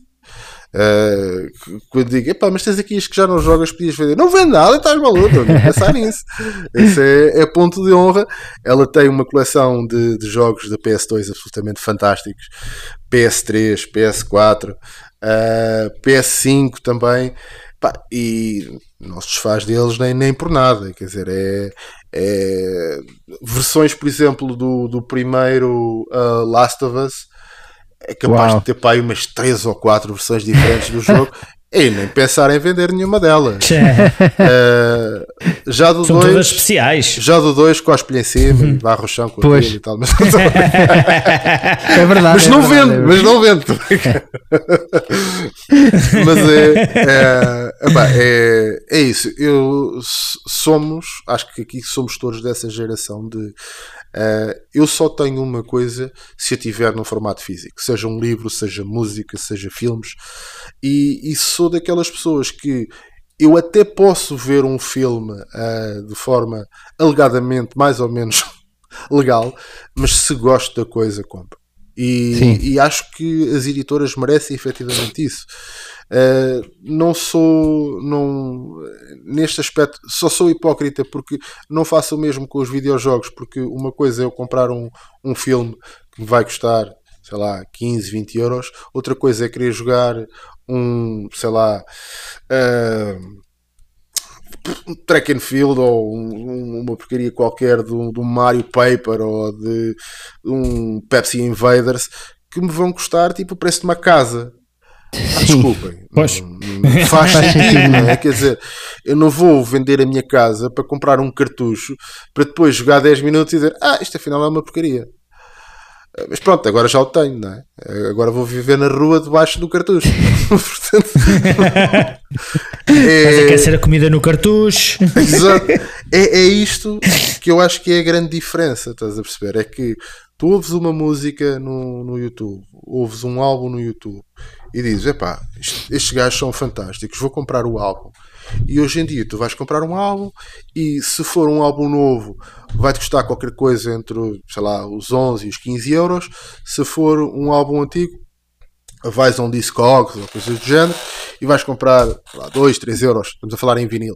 Em, desculpem, em CD. Em 2, CD. 3 euros, 4 euros, 5 euros, dependendo Sim, sim. aqui também um bocadinho da raridade do- da coisa. Mas ah, dificilmente vão haver coisas que tu tenhas que gastar, e já aqui, vou tirar já aqui na loucura, mais que 100 euros para poderes ouvir. Tu em Sim. videojogos, eu consigo fazer-te de cabeça uma lista de jogos que custam bem mais de 100 euros e que, é epá, tu não vais usufruir daquilo. Vais usufruir segundos, minutos, eventualmente hora, uma hora, duas horas e acabou. Porque esses jogos também são pequenos, não é? Estamos a falar de uma altura em que dás uma volta a um jogo deste, mesmo sem seres um speedrunner, dás uma volta a um, por exemplo, sei lá, um Golden Axe. Um Golden Axe é um jogo que, mesmo não sendo um speedrunner, tu dás uma volta a um jogo daqueles em 40 minutos, 45 minutos no máximo. Sim. Ah, portanto, justifica estás a dar ah, um balúrdio por, por um jogo desses para usufruires, se calhar ali 15, 20 minutos só para teres aquele momento nostálgico de ah, é pá, espetacular e tal. Agora está bom, pronto, agora vou, vou ali grelhar o peixe. Eu já posso ir dormir. Claro. Vou grelhar o Não, peixe. é, é, completa, é completamente isso. E, e em jeito também de, de agora de terminarmos os episódios e, e de últimas conclusões que vocês queiram, queiram mandar aqui acerca deste tema, eu vou, vou falar aqui de uma coisa que, que também acho que é importante, que é, por exemplo, que nós falámos já neste episódio, que é os Romex. Pá, eu acho que os Romex abrem eh, eh, a habilidade de abrem a criatividade a muita gente, porque nós temos versões, por exemplo, do Streets of Rage com personagens diferentes das do jogo.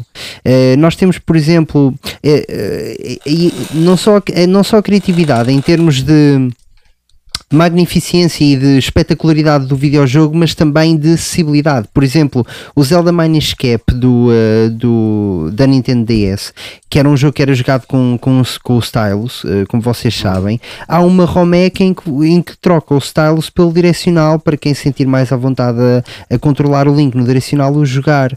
E, e, e- e não há nenhuma alteração no jogo, ou seja, é- está a ser apenas adicionada uma feature que não estava incluída no jogo original e que muita gente não gostou, que é eu tenho que ir com a DS na mão e com um lápis para controlar o link e às vezes aquilo é esquisito e simplesmente trocar esse, esse método de direção pelo, pelo, pelo direcional, por exemplo. Ah, e eu acho que isso aí abre ah, criatividade de malta que está a começar a programar videojogos e que quer testar ideias e que quer brincar com, com as coisas. É óbvio que estamos a falar de alta e, e quão isto é mesmo adulterar completamente a obra, não é? Mas não deixam de ser exercícios incríveis que acontecem em todas as formas de arte. Eu gosto muito de tocar guitarra, eu, eu tive banda, sou guitarrista, etc. Das coisas mais fixes que há é tu pegares numa progressão de acordes de uma música que tu gostas muito e destruires aquilo tudo. E de repente estás a criar uma música nova eh, que não tem nada a ver com aquela, mas foi com, a partir daquela que tu lá chegaste, ou até mesmo de criar as versões diferentes. Estávamos a falar há pouco das bandas de covers. Há bandas de covers que gastam tanta energia a fazer uma cover eh, como se fosse a criar uma, uma, uma música nova. Pá, eu não concordo, eu não concordo muito com isso, mas, mas e acontece e, é- e há que dar valor a, a isso, não é? Eh, portanto, Claro. eh, esta coisa toda é como se fosse uma sandbox. Eh, As Romex, eh, eu, eu, eu- eu acho que o ponto que eu quero dizer aqui é as Romex é como se fossem uma sandbox de criatividade que poderão abrir portas para muitos programadores fazerem depois produtos únicos deles e coisas novas e contribuírem mais para o mercado e trazerem coisas diferentes. Portanto, eh, até neste sentido, eu acho que eh, as Romex têm um ponto positivo e, e não apenas um, um negativo. Pronto, é este o meu ponto. Yeah. Pá, um do- do- dos Romex, eu não sei se tu chegaste a ver o Pokémon Crown. Não, mas acho que sei do Chega- que é que te estás a falar. Já- Pronto, isso é um grande exercício Pá, de criatividade, não é? É, é, mas pá, o jogo, o jogo tive, a ver, tive a ver um vídeo quando estava a preparar o episódio. O jogo está muito brutal. Eu até estava a ver se existia mesmo o jogo para, para o Game Boy Advance. Que aqui falavam que existia para o Game Boy Advance, mas não, eh, não tive conhecimento. São ROMs, Tiveste são conhecimento ROMs. deste jogo? Eles depois Não. o que tu às vezes consegues fazer é a malta que depois eh, faz o cartuchinho tudo direitinho, imprime a label e tu compras Hum, aquilo coisa como se fosse um jogo da. e pode-se ter na tua prateleira, não é? Mas não deixa de ser Claro, uma, claro. uma ROMEC, não é, não é oficial. Mas tens muitos, tens muitos. Tens, e, e te- tens um ROMEC do, do Pokémon com uma storyline completamente nova eh, e super difícil. Há malta que se queixa que o Pokémon é super fácil. Pá, aquilo é tipo Dark Souls Pokémon, está-se a ver, pessoal? O pessoal a lutar para passar do, do primeiro nível. Pá, e há, merca- pá, há pessoal que gosta disso e que adora isso e, e que muitas vezes apoia a malta que está a fazer essas coisas. Eu acho isso, ah, pá, acho isso fantástico. No, tudo o que for eh, puxar a criatividade da malta, eu acho brilhante. Eh, epá, sem dúvida, eu concordo com isso. E, e- e nós temos comunidades eh, já com anos e anos de história a fazerem, a, fazerem esse tipo de hacks a jogos. Tinhas uma comunidade enorme a fazer jogos, para, a fazer mods do Wolf 3D completamente diferentes. Tinhas a mesma comunidade a fazer coisas completamente diferentes para Doom. Tinhas, eh, ou seja, estas comunidades que também fizeram para o Castlevania, etc. O, o problema aqui depois assenta na questão ética e moral e de se estão a ganhar dinheiro com isso, para quem é que devem ir esse, esse dinheiro, não é? Tu, no fundo, estás a fazer uma obra, não é? Imagina agora tu, tu vais fazer um- uma obra que, no fundo, é a tua reinterpretação da Mona Lisa e fazes a Mona Lisa toda tatuada e com piercings de nariz e o caraças e, e queres vender aquilo como sendo ah, ah, a tua obra Pá, por muito boa que seja a tua obra, é? Eh, a tua obra só existe porque houve toda uma construção de uma Mona Lisa feita anteriormente por um senhor chamado Leonardo da Vinci que ahm, a concebeu, não é? E agora entramos aqui naquela na tal questão dúbia que é como é que uma situação dessas se poderia resolver? Pá, se calhar poderia-se resolver havendo sei lá, um tipo de licenciamento específico para o pessoal que quisesse fazer isso. Por exemplo, haver um licenciamento que te permitisse seres um gajo que faz, olha, sou, por exemplo, im- imagina que tu queres fazer um ROMEC e queres comercializá-lo. Vais a um- a uma empresa que é, que é especialista nisso e diz assim: Olha, ok, tu vais vender, então eh, X% do, do, do teu preço de venda vai para esta empresa que são os detentores do original. E tratava desse procedimento. Estás a perceber? E tu só tinhas que colocar lá, ela geria o mercado e fazia a distribuição dos royalties para quem deveria ser, e a partir daí a coisa está tudo bem. Agora, o mal começa quando tu chegas e, e, e aquilo que estava a dizer que é eu agora vou pegar num hack que alguém fez, imagina eu, vou pegar num hack que alguém fez, vou pegar no MEPROM, vou queimar aquilo do MEPROM, agora meto aqui num cartucho, todo XPTO e vou pedir 50 paus por aquilo. Pois, isso aí. É eu tive diferente. trabalho, tive trabalho de Claro, a claro, ROM, claro. tive trabalho de, de, de ter, ter, ter- tenho o conhecimento de como fazer isso, etc. E vou fazer isso e vou vender. Isso é justo para quem fez o hack e é justo para quem fez o jogo original? Não é? Estás a perceber? Não é. Claro que não. Agora, a maneira mais razoável de, de se fazer algo disso era haver efetivamente aqui um sistema com um intermediário pelo meio que pudesse tratar dessas condições e dizer assim, eu quero vender eu quero vender as minhas, as minhas, quero vender, por exemplo, os meus Romex. E então tenho aqui o, o- este gajo que é especialista nisto. Eu quero vender cartuchos dos Romex deste gajo.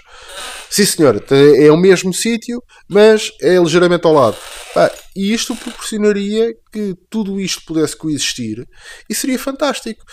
Ah, e não ficaríamos sempre aqui na, na situação perdão, da, do dúbio, se é ou não é, quem é que merece, quem é que é o que é que é justo e o que é que não é justo. E seria para todos aqueles que querem efetivamente aproveitar, seria muito mais proveitoso. E depois uma coisa só mesmo em jeito de, de- de terminar, que é quem quer eh, às vezes pensa-se muito nestas coisas do fazer as leis de forma a proibirem proibirem tudo, porque se proibirem tudo vão continuar, vão conseguir ah, evitar males maiores, como por exemplo Estados Unidos e tal. Ah, e tal, isto que deveria eh, não, por exemplo, não tem ah, não, não fazia sentido aplicar uma lei em que impossibilitasse as pessoas de adquirirem armas porque os bandidos adquirem armas. Mas vocês acham que os bandidos adquirem armas de forma legal? Não. Mas vocês estão a pensar o quê? Que um gajo qualquer quer ser bandido, agora vai aqui a um armeiro, chega lá e diz: Qual é o seu nome? XPTO. Então, sim, senhor, vamos aqui fazer o registro e tal. Está tudo doido. Que- que- Quem é bandido adquire as armas da mesma forma que elas, que quer elas sejam legais ou ilegais. Portanto, Sim, sim. ele, ele já tem o seu mercado paralelo. Portanto, estas coisas das ROMs de ah, não se faz porque se vai roubar X e Y, porque há pessoas mal intencionadas, vai sempre haver gente mal intencionada. Portanto, ah, ainda nos dias de hoje, continuas a ver ah, jogos que estão à venda na Steam a serem pirateados e, e a estarem disponíveis no- nos Pirate Bays da vida, por mais que se tente bloquear isso, quer dizer, qualquer pessoa ah, consegue chegar lá se, se o quiser fazer. Portanto, isto não, não, não serve de combate absolutamente nada.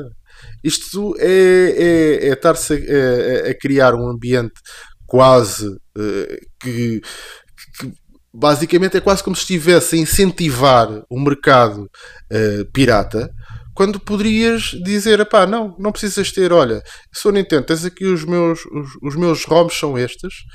Se vocês quiserem fazer hacks de ROMs, sim senhora, só tem uma única condição, é publicam-nos aqui na plataforma, os hacks são vendidos ao preço XPTO, vocês recebem Y. Está feito. Toda a gente satisfeita. A SEGA, a mesma coisa, porque a SEGA, apesar de ter deixado de existir enquanto produtor de consolas, continua a produzir videojogos. Portanto, poderiam fazer exatamente a mesma coisa. O que não falta aí era eh, pessoal a alinhar nisso. E agora, isso evitaria que as pessoas, que houvesse pessoas que continuariam a utilizar ROMs piratas, não sei o quê? Não. Não evitaria. Claro. É óbvio, mas nada pode evitar. Agora, pode dizer, aqueles que efetivamente querem contribuir e só não fazem por comprar um jogo que custa milhares, nada daquilo que, que tu irias pagar pelo jogo iria para a empresa de origem. Ah, mas porque é legal porque compraste o cartucho. E então? O dinheiro todo que eu dei foi para aquela pessoa que me vendeu o cartucho e nada vai parar a empresa. Portanto, o que é que estás a queixar de eu estar a utilizar uma ROM? E estás a alimentar esse mercado Yeah. de colecionadores megalómanos. É o Claro. que estás a fazer, a, a gastar dinheiro, esse dinheiro num cartucho desses. Estás a alimentar estás a- o sistema. estares a dizer, ah, mas é que ah, significa que se tu estás a comprar um jogo é porque esse jogo já passou pelo mercado. Mas qualquer ROM que eu jogo, que eu jogue neste momento, exceto aquelas que são criadas propositadamente e são criadas agora as novas, esses jogos já circularam pelo mercado. A segunda vez que eles Claro. circularem pelo mercado, as empresas veem bola. Portanto, estares a fazer aqui Pois. alarido de ai e tal, não sei o quê, não podes, que é ilegal, estás-me a tirar dinheiro. Eu não estou a tirar dinheiro nenhum. Porque se eu comprasse este jogo, mesmo que ele me custasse um milhão e que eu fosse gajo, tivesse arcabouço financeiro para suportar esse milhão, tu, enquanto empresa, Uhum. verias bola desse valor. Então estás-te a queixar do quê? Efetivamente. Pá, se queres ganhar dinheiro, Uhum. não tenho nada contra isso. Faz as coisas como deve de ser. Permite que as pessoas façam hacks para porem as, as línguas que pretendem lá colocar porque não entendem japonês. Permite que façam hacks alterando a história, alterando falar. personagens, mudando as cores das coisas. e coloquem isso à venda nas vossas plataformas e dá-lhes uma percentagem a essas pessoas. Assim, eles ganham, vocês ganham e a comunidade toda ganha. Agora, estás a dizer, ah, tu não podes jogar ROMs porque estás-me a roubar dinheiro. Estou-te a roubar dinheiro com o quê? Então eu agora vou comprar o jogo. Pois. Pronto. Dei aqui 100 euros pelo jogo. O que é que tu viste deste jogo que eu, ganho, que eu comprei agora? Que percentagem destes 100 euros que eu dei por este cartucho é que foram parar à Nintendo? Pois. Bola. Sim, e Nada. deixem-me-vos dizer que nem no Red Dead Redemption 2, até lá, vocês têm, para além do armeiro, têm o armeiro legal, não é? Portanto, até no Velho Ah, Faroeste, até no Velho Faroeste, vocês têm o armeiro em que vocês fazem a geneira na cidade, não é? Ficam com uma balti de 200 dólares, eh, andam a fazer trabalhos eh, side quests e a pastar rebanho para poder pagar essa bounty, pagam a bounty e voltam à cidade, entram no meio e dizem: Olha, eu agora queria, boa tarde, senhor, boa tarde, senhor. Você não foi o senhor que esteve aqui que matou metade da cidade? Fui. Eu hoje queria comprar uma Lancaster de repetição. Sim, senhora, aqui está. Mas para além desse armeiro, vocês têm na parte de trás o armeiro ilegal. Portanto, até aí, no Velho Faroeste, havia o armeiro ilegal para os ilegais. Portanto, faz todo sentido. A história repete-se, meus caros. A história repete-se. A história repete-se. Gil, queres adicionar mais alguma coisa em tom de conclusão antes de irmos aqui para o nosso bug cerebral? Pá, em, em termos de conclusão, o que eu tenho a acrescentar é para o pessoal usar ROMs só para fins educativos e ou desenvolvimento. momento e man, momento e man do episódio, não é? Na história de hoje, o esqueleto estava procurando um atalho, um caminho rápido para riquezas e poder. Talvez vocês conheçam gente assim, sempre à procura de um caminho rápido para chegar na frente de todo mundo. Mas não funciona dessa maneira. As pessoas que têm sucesso são aquelas que trabalham pelo que querem. Por isso, não se enganem com aqueles que dizem que conhecem o jeito rápido. Há sempre dente de coelho. Não se deixe enganar. A maneira certa é a melhor maneira. Até mais tarde, minha gente. Jovem, diz não às drogas. O, G.I. Joe, não é? O, o G.I. Joe também tinha sempre uma mensagem positiva no final. Exatamente. Pronto. Mas alguém tem que dizer. Basicamente é esta. Portanto, é esta a nossa mensagem. Pá, usem só as ROMs para fins educacionais ou de- para desenvolvimento. E pronto, e não vendam. Não gravem em CDs, não metam em cassetezinhas, não coisa- façam umas capinhas todas bonitas. Uma coisa importante que que que esquecemos de, de mencionar, mas que ainda vai a tempo de meter agora a talho de foice, é que a maior parte das consolas mini que foram comercializadas, a PlayStation Classic, a NES Mini e tudo, funcionava à base de emulação. Sim. Aliás, a mais famosa é a da PlayStation Classic, que era o PCX, PCSX, o emulador que, que o pessoal usa, que é freeware no, no computador, e eles usaram esse emulador lá dentro. E depois ficou super famoso porque eles comercializaram a consola com, com um número determinado de jogos. Houve muita malta que ficou chateada por não ter lá determinados jogos que queria, e hackeou a PlayStation Classic, e agora neste momento tem lá os jogos todos. Pá, eu também posso ter ou não hackeado uma SNES Mini. Exatamente, E- alegadamente, não é? Alegadamente. Alegadamente. Posso ter ou não? Alegadamente. Ainda não sabe. Eh, porque eh, pa- porque eh, lá está estamos a falar de, de- de emulação também e, e aí é, é incrivelmente triste no caso da, da NES e da SNES não tanto porque eles têm os emuladores próprios mas no caso da Playstation é, e da Sony é muito triste tu estares a utilizar eh, código de alguém que atenção, que eu acho que não tenho a certeza aqui, não, não, não quero, não, não façam quote disto, mas tenho quase a certeza que o código do, do, do emulador não era inteiramente open source e que houve ali discussões à pala disso. Ah, mas pronto, é, é só triste. Ah, por um lado, dizemos que não e batemos com, no, com um castete no pessoal que, que cria jogos e que, faz estas coisas, e por outro lado, ah, ok, é para vender dinheiro, é para fazer dinheiro, é para fazer dinheiro, vende até a própria mãe. Epá, Olha aqui a é- avó da oferta. Adoro a emulação. Então, que coisa brilhante é esta que vocês inventaram? Claro que sim. ROMs, uau! Vamos lá. Eh, pá, assim, pronto. eh, olha, ainda deu para enfiar isto porque acho que é, é uma, uma adenda fixe para, para o nosso episódio. Eh, e dado, tendo isto feito, meus caros, vamos passar então à nossa rúbrica semanal chamada Bug cerebral. But does he have a cerebral bug? This one has a cerebral. Warning, cerebral bug incoming. Força, Gil, o que é que aconteceu no bug cerebral desta semana? Portanto, no bug cerebral desta semana, o que é que aconteceu? Foi no famoso jogo do Red Dead Redemption, ou seja, a Rockstar irritou e decepcionou algum, alguns fãs por causa do, do anúncio que eles partilharam, por causa da, do- do- da saída que vai haver para, para a Nintendo Switch. Ou seja, dizem que foi um anúncio terrível e sem brilho. Será que foi? Será que é? Já ouvi dizer que anda aqui alguém a querer comprar. É pá, sim. Então, eh, deixa-me comentar isto, porque pá, eu preciso mesmo libertar isto do meu sistema. Então liberta, solta aí está aí dentro de preciso ti. mesmo. Então, se- se- eh, repara no que é que aconteceu, meu caro compincha. Vamos imaginar o seguinte: a, a seguinte situação hipotética, ok? Outra alegadamente. Tu, Tiago Carvalho, diz assim, para mim, dizes para mim, epá, André, eu vou dar, acordei, eu vou dar 300 euros à caridade. Pá, senti que era uma coisa que eu tinha de fazer. ahm, pá, foi um calling, chama-lhe o que quiseres. Eu, eu vou dar, escolhi dar 300 euros ao IP do Porto. Eu digo-te, epá, ó, ó Gil, pá, brutal, meu. Que grande ideia, pá, fantástica, é uma coisa que tu não costumas fazer. eh, isto é hipoteticamente, não é? Não estou a dizer que tu não fazes, estou a dizer que, pá, na, na Claro, nossa sim, situação hipotética, pá, é uma coisa que não costumas fazer, já devias ter feito há algum tempo. eh, e, e já tinhas vontade de fazer há algum tempo e decidiste fazer, pá, parabéns. Entretanto, estou com um grupo de amigos completamente diferente e digo assim: pá, olha, o Gil vai dar algum dinheiro ao IPL de Porto. Algum, pá. Ei, mas quanto é? Pá, não, não vou dizer, né? Mas é, mas é um bom dinheiro. Claro. Entretanto, na semana seguinte, é sai nas boa notícias quantia. que tu vais dar mil euros ao IP de Porto. E na semana seguinte sai outra notícia a dizer que afinal não são mil euros, Gil. São 3 mil. São 3 mil. 3 é? mil. Estás a perceber? E tu, e tu estás calado, pá. porque- e tu estás calado em primeiro lugar porque não disseste nada, não tens nada a ver com isso. E vais dar 300 euros, que é um valor bastante bom, ok? Que, pá, que não é, Claro, nem, é. nem, nem precisaria de ser noticiado. E o que é que acontece no final das contas?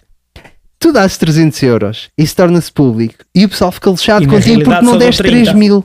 Estás a perceber, Gil? Porque não deste 3 mil. E toda a gente chama um merdas.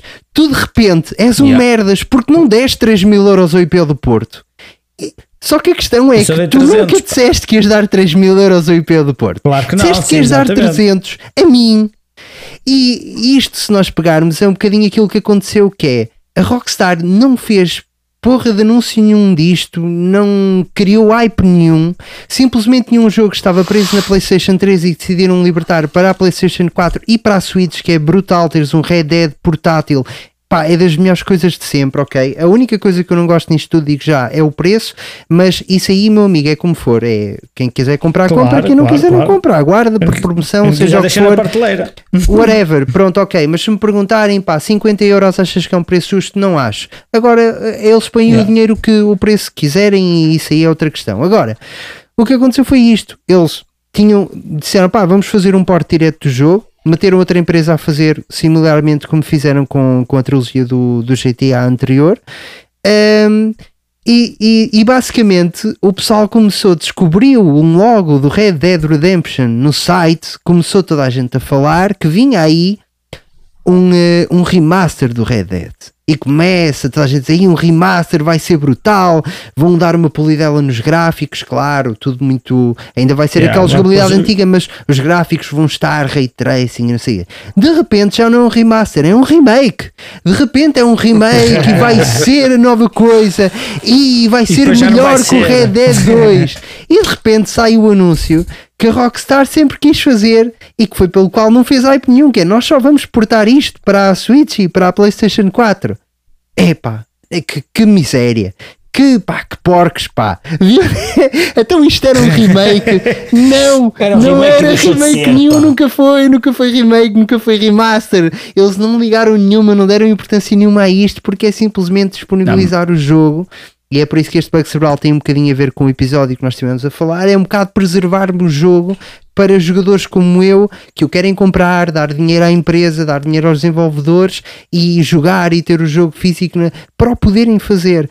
nunca disseram que ia ser um remake. Portanto, isto é claramente uma situação em que há um hype exagerado, a, a comunidade cria uma narrativa que não existe e de repente a empresa está a sofrer por uma coisa que não fez. Uh, e, e, e tu, que tu sofrerias, Gil, porque decidiste dar 300 euros, que é Muito, uma atitude muito. brutal, e de repente eras um merdas porque não deste 3 mil de dinheiro que tu nunca disseste que ias dar. Portanto, obrigado. Eu já consegui tirar isto do meu sistema. Eu peço desculpa a quem nos estiver a ouvir. peço Obrigado, desculpa ao noite convidado. Sérgio. Não peço desculpa a ti, Gil, porque já estás habituado. Mas, pá, mas este é o meu tranquilo. take. Este é o meu take acerca desta situação. Pá. Portanto, pronto, eh, deem a vossa opinião e sintam-se à vontade de discordar, como é óbvio. Soltaste aí para fora. Sérgio, o que é que tens a opinar sobre isto? Epá, é, é fantástico, não é? Quer dizer, não há nada melhor que tu seres acusado de uma coisa que tu nunca disseste que ias fazer. Portanto, É seres verdade, acusado é de não fazer uma coisa que tu não disseste que ias fazer. Isto é, Isto é absoluta- verdade. isto é E absolutamente mesmo assim fantástico. eu disse que ia dar 300 e só dei 30. Só para ficarem a Epá, saber. é, é surreal. é- mas aí é, é- é tal coisa que, infelizmente, É eu mundo acredito que isto é uma minoria, mas é uma minoria ru- ruidosa. ah, e, e as empresas têm que ah, começar a fazer exatamente ah, a ter exatamente uma postura de dar a relevância apenas que eles merecem. E, e, e, neste caso, a relevância que eles merecem é nenhuma. É dizer, olha, vocês, eu não sei com o que é que vocês estão chateados, porque nunca de- do lado da Rockstar vocês ouviram dizer que isto iria ser ah, um remake, um remaster, whatever. Isto iria ser um porte. Yeah. Era aquilo que nós nos propusemos e aquilo que vamos entregar. Obrigado e boa tarde. Pronto. Exatamente. Epá, é, é, é absurdo, é, é, só, é só absurdo. Se eu acho que faz sentido uh, um porte para, para a PlayStation 4, é, mais ou menos. Nem- Eh, Acho que faz sentido para a Switch, uh, porque acho que uh, o, o, o jogo presta-se a ser um bom jogo uh, para, para portátil, para um gajo poder andar de um lado para o outro e tal, e levar aquilo e, e vai de férias e de vez em quando quer ir jogar um bocadinho e tal, e, e aí faz sentido. Para a PlayStation 4, ah, mas se calhar também quem sabe, porque não se esqueçam que a Sony tem aí um, um trunfo, supostamente um trunfo na manga, não é? E aí as coisas bem envoltas em nevoeiro eh, a querer voltar aí às portáteis, quem sabe eh, não possa ser também a, a construção de uma biblioteca, porque acredito que eh, a fazer só faz sentido que tenhas qualquer coisa capaz de suportar aquilo que tu tens atualmente da PS4. Portanto, pensar em qualquer coisa que possa suportar a PS5, jogos da PS5, acho que é uma loucura e, e iria ser um equipamento estupidamente caro e que não faz sentido. Se fosse capaz de suportar eh, a biblioteca que eles já têm na PS4, significaria que tu poderias dar assim uma, uma, uma entrada tipo pontapé na porta e vires logo acompanhado da SWAT team atrás com uma série de, de coisas boas para ofereceres à malta. Nunca tinha zero. pensado nisso. Bem, bem, bem, bem pensado. Nunca tinha Bem pensado metido, bem assim. É metido. verdade. Uhum. É verdade. Portanto, E eu percebo o que tu dizes, que é eu, por exemplo, se saísse só na PS4, eu compraria o Red Dead na mesma para ter cá físico, porque é um jogo que eu não tenho físico, mas não estaria com metade do hype com que eu estou para jogar na Nintendo Switch completamente. Se- seria pronto, ok, olha, vai sair o Red Dead, pronto, quando sair eh, eu compro isso. Para a Switch eu estou, estou completamente. É como se fosse um Olha, jogo é- novo para mim. E é um Portanto, ótimo jogo Yeah. para teres ali, porque é aquela coisa de Sim. ter que ir para um sítio qualquer e até vou ter tempo e sei que posso pegar na consola e posso jogar ali um bocado. E depois, se eu tiver parado 15 dias, não tem problema nenhum. Depois desses Sim. 15 dias volto a pegar e volto a jogar sem stress, Sim, é sim, um sim. jogo com um pacing que permite isso. Portanto, o jogo tem o pacing, eh, na, na maioria do- do- das coisas, tem o pacing que tu quiseres dar. E portanto, é um jogo perfeito Claro. para isso. Sim, vai ser fantástico. Uh, pá, e, um, e, e é isso. Vai, vai, acho que vai ser, uh, vai ser um, um porte fabuloso. Uh, os- tu já conseguiste arranjar a tua, a tua light, ó ó Gil? Já, sim, senhora. Ah, olha, temos novidades. Mandei vir o equipamento de AliExpress Muito e bem. em vez deles Passa mandarem uma, mandaram duas. Ah, A publicidade não foi nada, estou a brincar, não foi nada da AliExpress. Quem é que disse a ti? Foi da Eneba. e ah, opá, pronto, encaixou lá na perfeição. Eh, e está a funcionar, mano. Está a funcionar, é o que importa. Diz-me que usaste o nosso código de Enem, ao menos. Que Usei, usei, usei o nosso código da Eneba Muito que é para ter descontos. Qual é o código, Gil? Old Gamers. Nem tu sabes, nem eu sei. Portanto, não interessa. Há de estar aí nas Não, não é Old descrições. Gamers, é Old Gamers PT. Pronto. Agora tem ali outra coisa, tem ali outro código qualquer. Acho que é underscore, salvo erro. Pois. Anda, Epá, tem olha ali que uma bom. coisa qualquer. E, e comprarias o Red Dead para a Switch? Opa, era menino, era menino de comprar se, se fosse a grande, a pequena não. Em promoção. Para esta não. Lá, lá está, isto é obviamente que é um, claro, claro que é um cash grab eh, e, e claro que, hum, que o esforço aqui da Rockstar é zero, portanto, eh, e, e claro que a malta está esquentada do, da trilogia anterior de, de- ter saído com os problemas que saiu.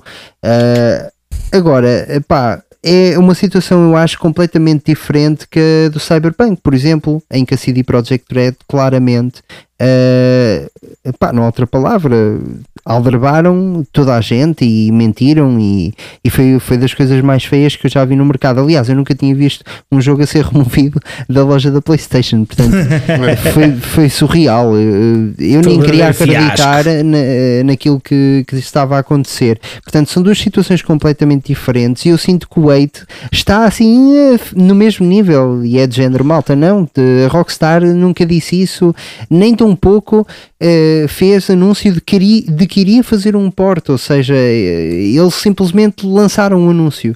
Eh, houve alguém que descobriu um logo no site deles e criou uma narrativa que. Pá, não- E criaram logo expectativas ao pessoal que não. É isso, é Ou isso. seja, começaram a alertar a malta para E vai sabe- sair, e depois vai sabes ser, o que é que é? depois espalhar a mensagem. E sabes o que é não que é, Gil? Depois os, é que a malta não é burra, porque a malta na realidade sabe o que é que se estava a passar ali, só que e, e consegues imaginar o número de cliques e de visualizações que tu, enquanto youtuber, terás num vídeo a dizer eh, Red Dead Remake ou Remaster, ou, epá, aquilo é, é clickbait autêntico para teres logo ali um bump do caraças. Quem quiser fazer isso sabe como deve fazer. Ainda por cima, tendo, eles já fazem sem ter qualquer base, não é? Que, que é mesmo aquela podridão total de vamos só para o clickbait e de construir isto. Agora, se tens uma base, ainda por muito pouco que seja, que é descobrimos um logo no site a dizer Rockstar Presents Red Dead Redemption, ah, então aí, calma, vai tudo, vai tudo, o forno todo na, a lenha toda na fogueira e A siga para mim. fogueira, claro. Pois, então, e, e, e claro, isso cria um hype brutal em muita gente, pá, e em crianças e tudo, malta que adorou Red Dead 2 e que de repente acha que vai ter um remake que, que nunca foi prometido em momento algum. Pronto, e depois quando sai aquilo que é verdade, que até é uma coisa porreira, que, que preserva um jogo, que o liberta para um público que nunca o tinha jogado, pá, uma série de coisas muito positivas, tu és visto, pá, como merdas, em vez de estar a falar das coisas boas, tu és visto como merdas que deu 300 euros só e que não deu 3 mil, estás a perceber, Gil? Devias 3 dar mil, 3 claro, mil, claro. pá, era 3 Tinha mil tu devias ter dado, não era 300. Assim não, pá. Mas quem dá o Pronto. que tem, a mais não é obrigado. não é? Mas E olha, sabes o que é que tu pensas no final da linha? Mais valia não ter dado nada. Mas sabes, sabes que é assim, a, a Rockstar também eh, é perita em, em, eh, sei lá, em, em um bocadinho em dar tiros nos pés e em fazer algumas jogadas que deixam um bocadinho a desejar. Eh, a jogada que eles fizeram com, com, com esta release que eu não. Pá, eu digo-te, eu olhei para os jogos, para estes do. do- do- eu nem sei se é chamar isto remasters ou remakes daqueles do, do- aquele collection que eles fizeram. É Definitive. Edition. Epá, desculpem, Edition. mas eh, não há desculpa para aquilo. Eh, o hype que foi criado à volta daquilo, eu quando fui ver aquilo, eu estava a olhar para aquilo e a pensar, mas o que é que está aqui de diferente? E eles corrigiram alguns frames de animação.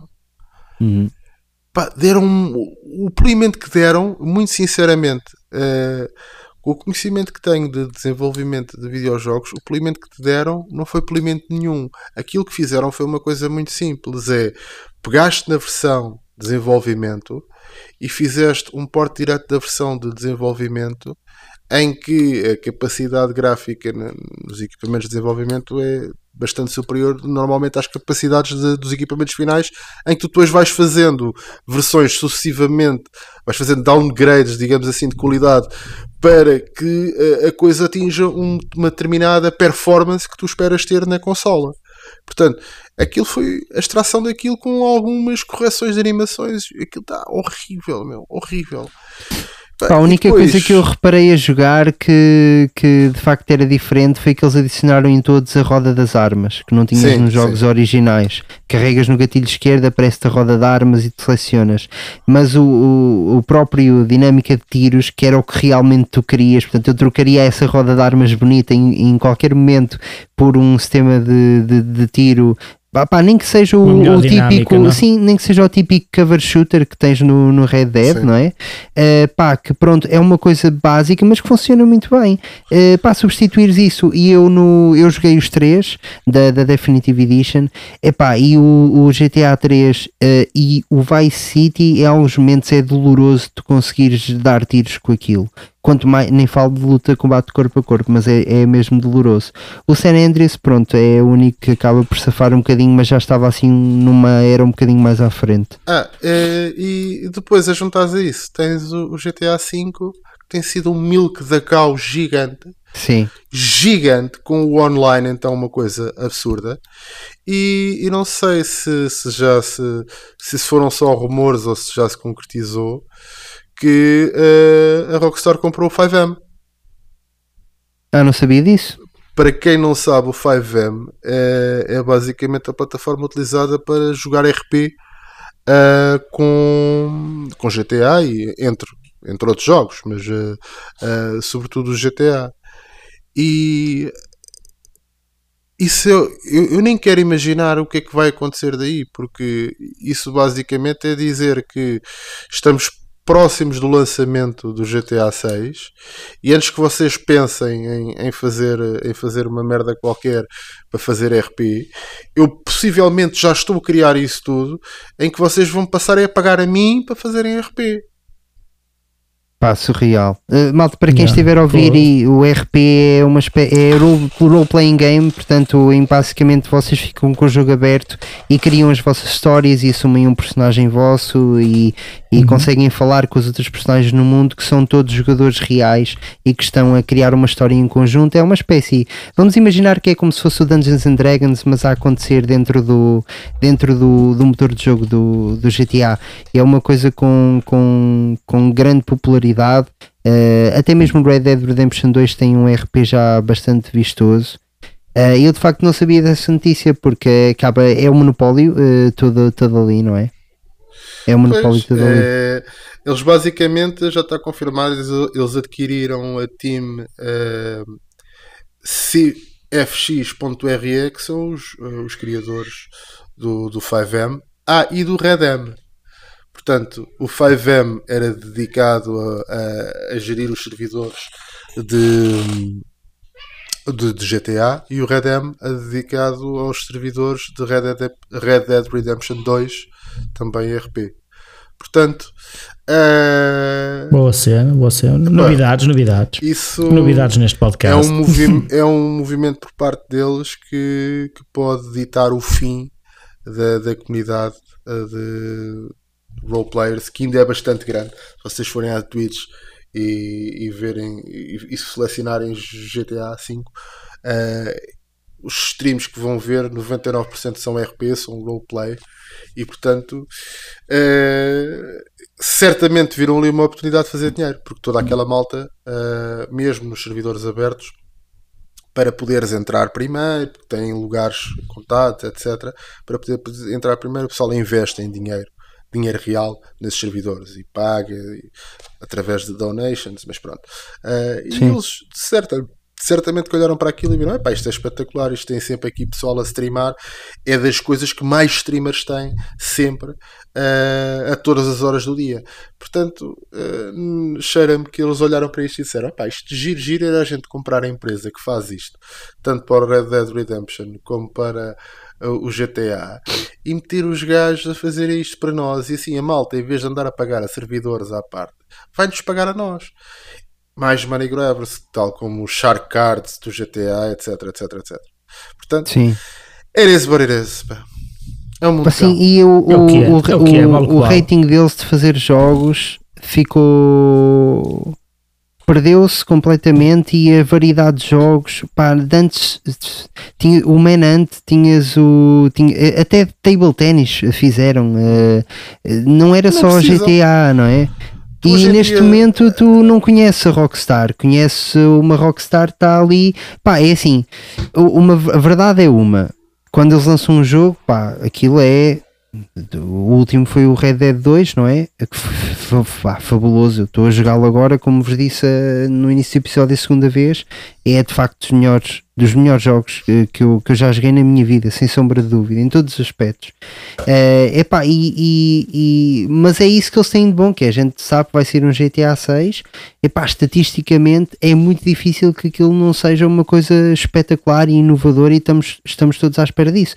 Porque se calhar o GTA 6 não ter, não cumprir com a expectativa, eh, eles não têm mais nada, porque é o, problema disto que é qu- quando tu, quando tu não tens pernas, não é? Eh, Eles antes tinham várias pernas, tinham uma perninha de Mananta, a perninha do GTA, a perninha do Red Dead Redemption, etc. Quando só tens uma perna e te cortam essa perna, ou tu, ou tu a partes, não andas mais, acabou. E eles estão a reduzir muito a oferta de videojogos que têm e estão a espaçá-la muito no tempo. Na altura, tu num ano ou em dois anos tinhas uma série de jogos da Rockstar e neste momento estamos há não sei quantos eles- anos sem. A questão é que eles descobriram a galinha do- dos ovos de ouro, que é o GTA Online. A Pois. quantidade de dinheiro que Yeah. chove ah, no, no GTA Online diariamente é absurda. Uhum. É absurda. Portanto, tu não é, é- é aquela coisa de ah, mas não fazem porquê? Porque não precisam. Pois? Ah, mas é não claro, querem fazer claro. em um outro jogo? Não. Porquê que eu vou Não, estar a correr riscos? Porquê que eu vou Pois. estar a correr riscos de fazer um jogo tipo um, um, um cyberpunk, não é? Eh, a dar cocó, quando posso continuar a, a milk da cow e agora vou. Segundo os gajos vieram dizer, a segunda Rockstar veio dizer, o GTA 6 começou a ser produzido eh, um ou dois anos depois do, do GTA 5 ter saído. Portanto, imagina aos anos que eles estão a desenvolver isto. Portanto, epá, é, é, é muito difícil eles virem, eh, virem trazer um mau produto. E ainda para mais, comprando estas empresas de modding que sabem disto como ninguém, os gajos são absolutamente geniais, esta equipa. Comprando estes gajos, epá, eu vou-te ser muito sincero, vai ser muito difícil que o GTA 6 não seja tipo um GTA 5 em esteroides a nível daquilo que vai, que vai dar a ganhar à Rockstar. Sem sombra de dúvidas. Claro, claro. E, e vamos ter nós a PlayStation 8 e o GTA 6 a, a estar a sair para lá, Ah, a sim, ser sim. anunciado. Porque depois o problema é esse: é a partir do momento em que se descobre isto, eh, pá, mas pronto, pelo menos que, que saia depois ali um Red Dead Redemption 3, acho que toda a gente gostaria. Eh, Em e pelo menos que não 2035. caia. Isso é, isso, é que era, isso é que era de valor. Isso é que era de valor. Mas isso era, Será era- anunciado na E3 2035? Se calhar, Anunciado, se calhar. não é? Anunciado, não é? anunciado. Anunciado, Pois. anunciado. Uma coisa que me espanta é, por exemplo, o, esta rubrica está a ficar já bastante grande, eu bem sei, mas eh, espanta-me, por exemplo, no Red Dead Redemption 2, houve na altura em que ele saiu notícia de. hum, epá, agora está-me a falhar o termo que era de, de exigir demasiado dos funcionários e de horas extra. eh, pá, que ele tinha um termo, agora não me estou a lembrar, está-me a dar uma branca. Mas eh, o Red Dead Redemption 2 teve tantos anos em desenvolvimento e mesmo assim foi preciso estar a, estar a abusar dos funcionários e dos tempos deles. Isso também me faz um bocadinho confusão. E ao mesmo tempo dá-me alguma esperança que é o meu lado inocente está a pensar assim, bem, eles estão a demorar este tempo todo que é para não estarem a fazer isso aos funcionários e haver um tratamento mais humano das pessoas e não sei o quê. Deixem-me acreditar nisto. Bom, vamos acabar o episódio. Foi fantástico ter-vos eu sei que não é verdade, eu sei que não é verdade, malta, eu sei, eu sei. É, sabes, sabes que isto É uma é, fazer jogos é a mesma coisa e, e- e- embora É como esteja- fazer calças de ganga da salsa. É, é quase. É, não, fazer jogos, é, e eu, apesar da da minha experiência a nível de, de indústria dos videojogos ser limitada, mas é, trabalho há alguns anos numa software house e o desenvolvimento de software não é muito diferente disso. Ou seja, Uh, isto é a mesma coisa que construir uma casa. Uh, ou se construires, uh, quando tu começas a construir uma casa, rapidamente começas a ver coisas a acontecerem. É? Pões alicerce e tal, fazes os pisos, aquilo, no instante ficas com as paredes e tal, e isto é pá, impecável. E agora, quando chega à fase de acabamentos, demora meses. Tu ficas, como é que é possível, meu? Este, quer dizer, ergueram o prédio todo, se preciso, em dois meses. Já passaram seis, os acabamentos ainda não estão feitos. Pronto. Polir isso tudo. Passar por depois o QA. Uh, fazer-se todos, uh, todos aqueles testes que, que, que, são necessários fazer em QA para que aquilo seja aprovado. Uh, fazer todo o tipo de exploits, tentar testar todo o tipo de exploits possíveis ao jogo. Tudo isso demora muito, muito tempo. Muito tempo. E envolve efetivamente muitas, muitas horas de, de desenvolvimento. Ah, agora, se, uh, se isso se, se, essa coisa é assim ou não eu acho que as pessoas gostam sempre de pintar uh, quando uma empresa começa a ter sucesso ou começa a faturar é, fica sempre bem não é uh, deitar abaixo o capitalismo não é? e toda a gente pega na sua foice e no seu martelo uh, ai a custa dos trabalhadores e tal miseráveis e, e depois tu vais ver então, mas quantos gajos é que se queixaram? três gajos então, mas a companhia tem 1500 mas se estes três é que importam, os outros não dizem que têm medo. E é um bocadinho isto, estás a perceber? É, é um bocadinho isto que tu vês. Se a realidade é essa ou não, epá, eu vou, vou utilizar aquele velho provérbio português quem mora no convento é que sabe o que lá vai dentro. Portanto, é, yeah. eu não sei uh, até que ponto é que é ou que não é. Acredito que possa ser estressante em muitos, uh, em muitos, uh, em muitos momentos, sem sombra de dúvida sem sombra de dúvida que deve ser. Se eu acredito que é uma constante assim, epá, aí já tenho mais dúvidas. Isso acontece normalmente em empresas mais pequenas ou empresas que estão em fase de crescimento e que pela primeira vez têm investidores, como é o caso uh, da CD Projekt Red. Uh, isso foi o que lhes aconteceu, que é, de repente lança uma coisa que atinge um sucesso massivo foi o Witcher 3. De repente há uma série de investidores. É pá, estes gajos são muito bons, toca a já estar aqui dinheiro. Olha, mas eu quero, agora quero revenue, quero isto de volta, vezes 3 uh, daqui a dois anos. Isto é uma pressão incalculável. E aí sim, acredito que empresas mais pequenas que se veem de um momento para o outro com uma injeção de capital brutal, de repente começam a planear a estratosfera.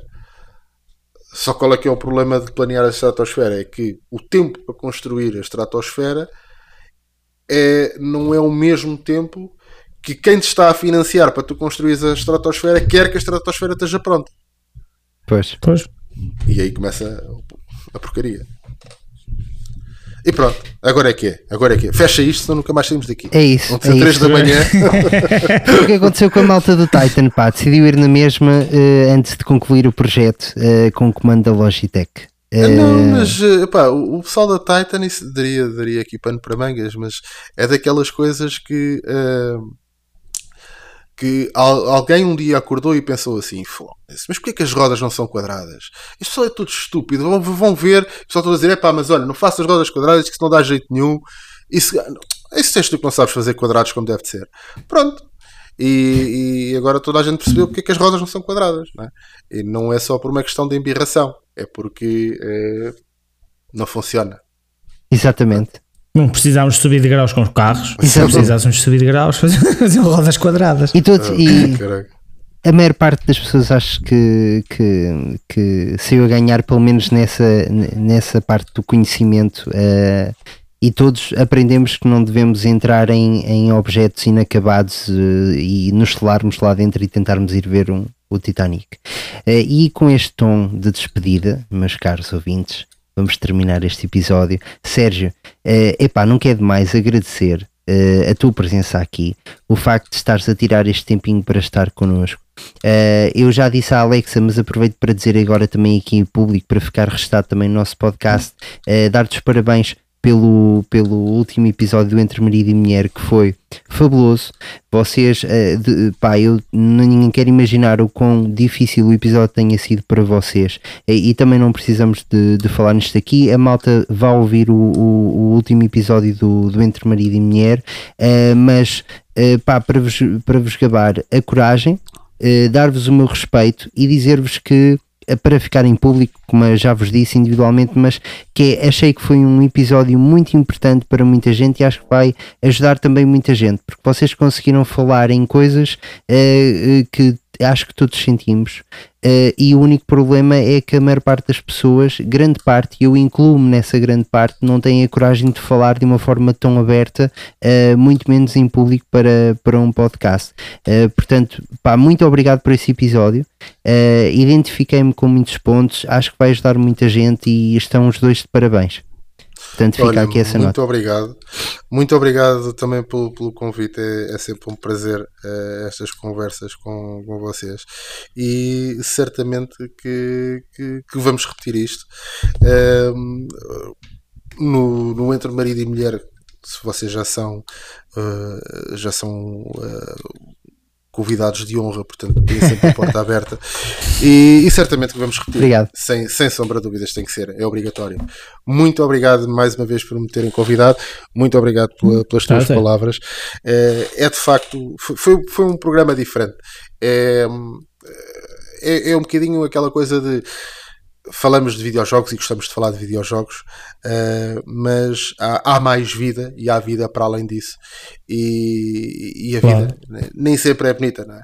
Ah, há, há, há- momentos da nossa vida que são, são um bocadinho mais feios, ah, mas há que ter a consciência que até esses momentos irão passar, não é?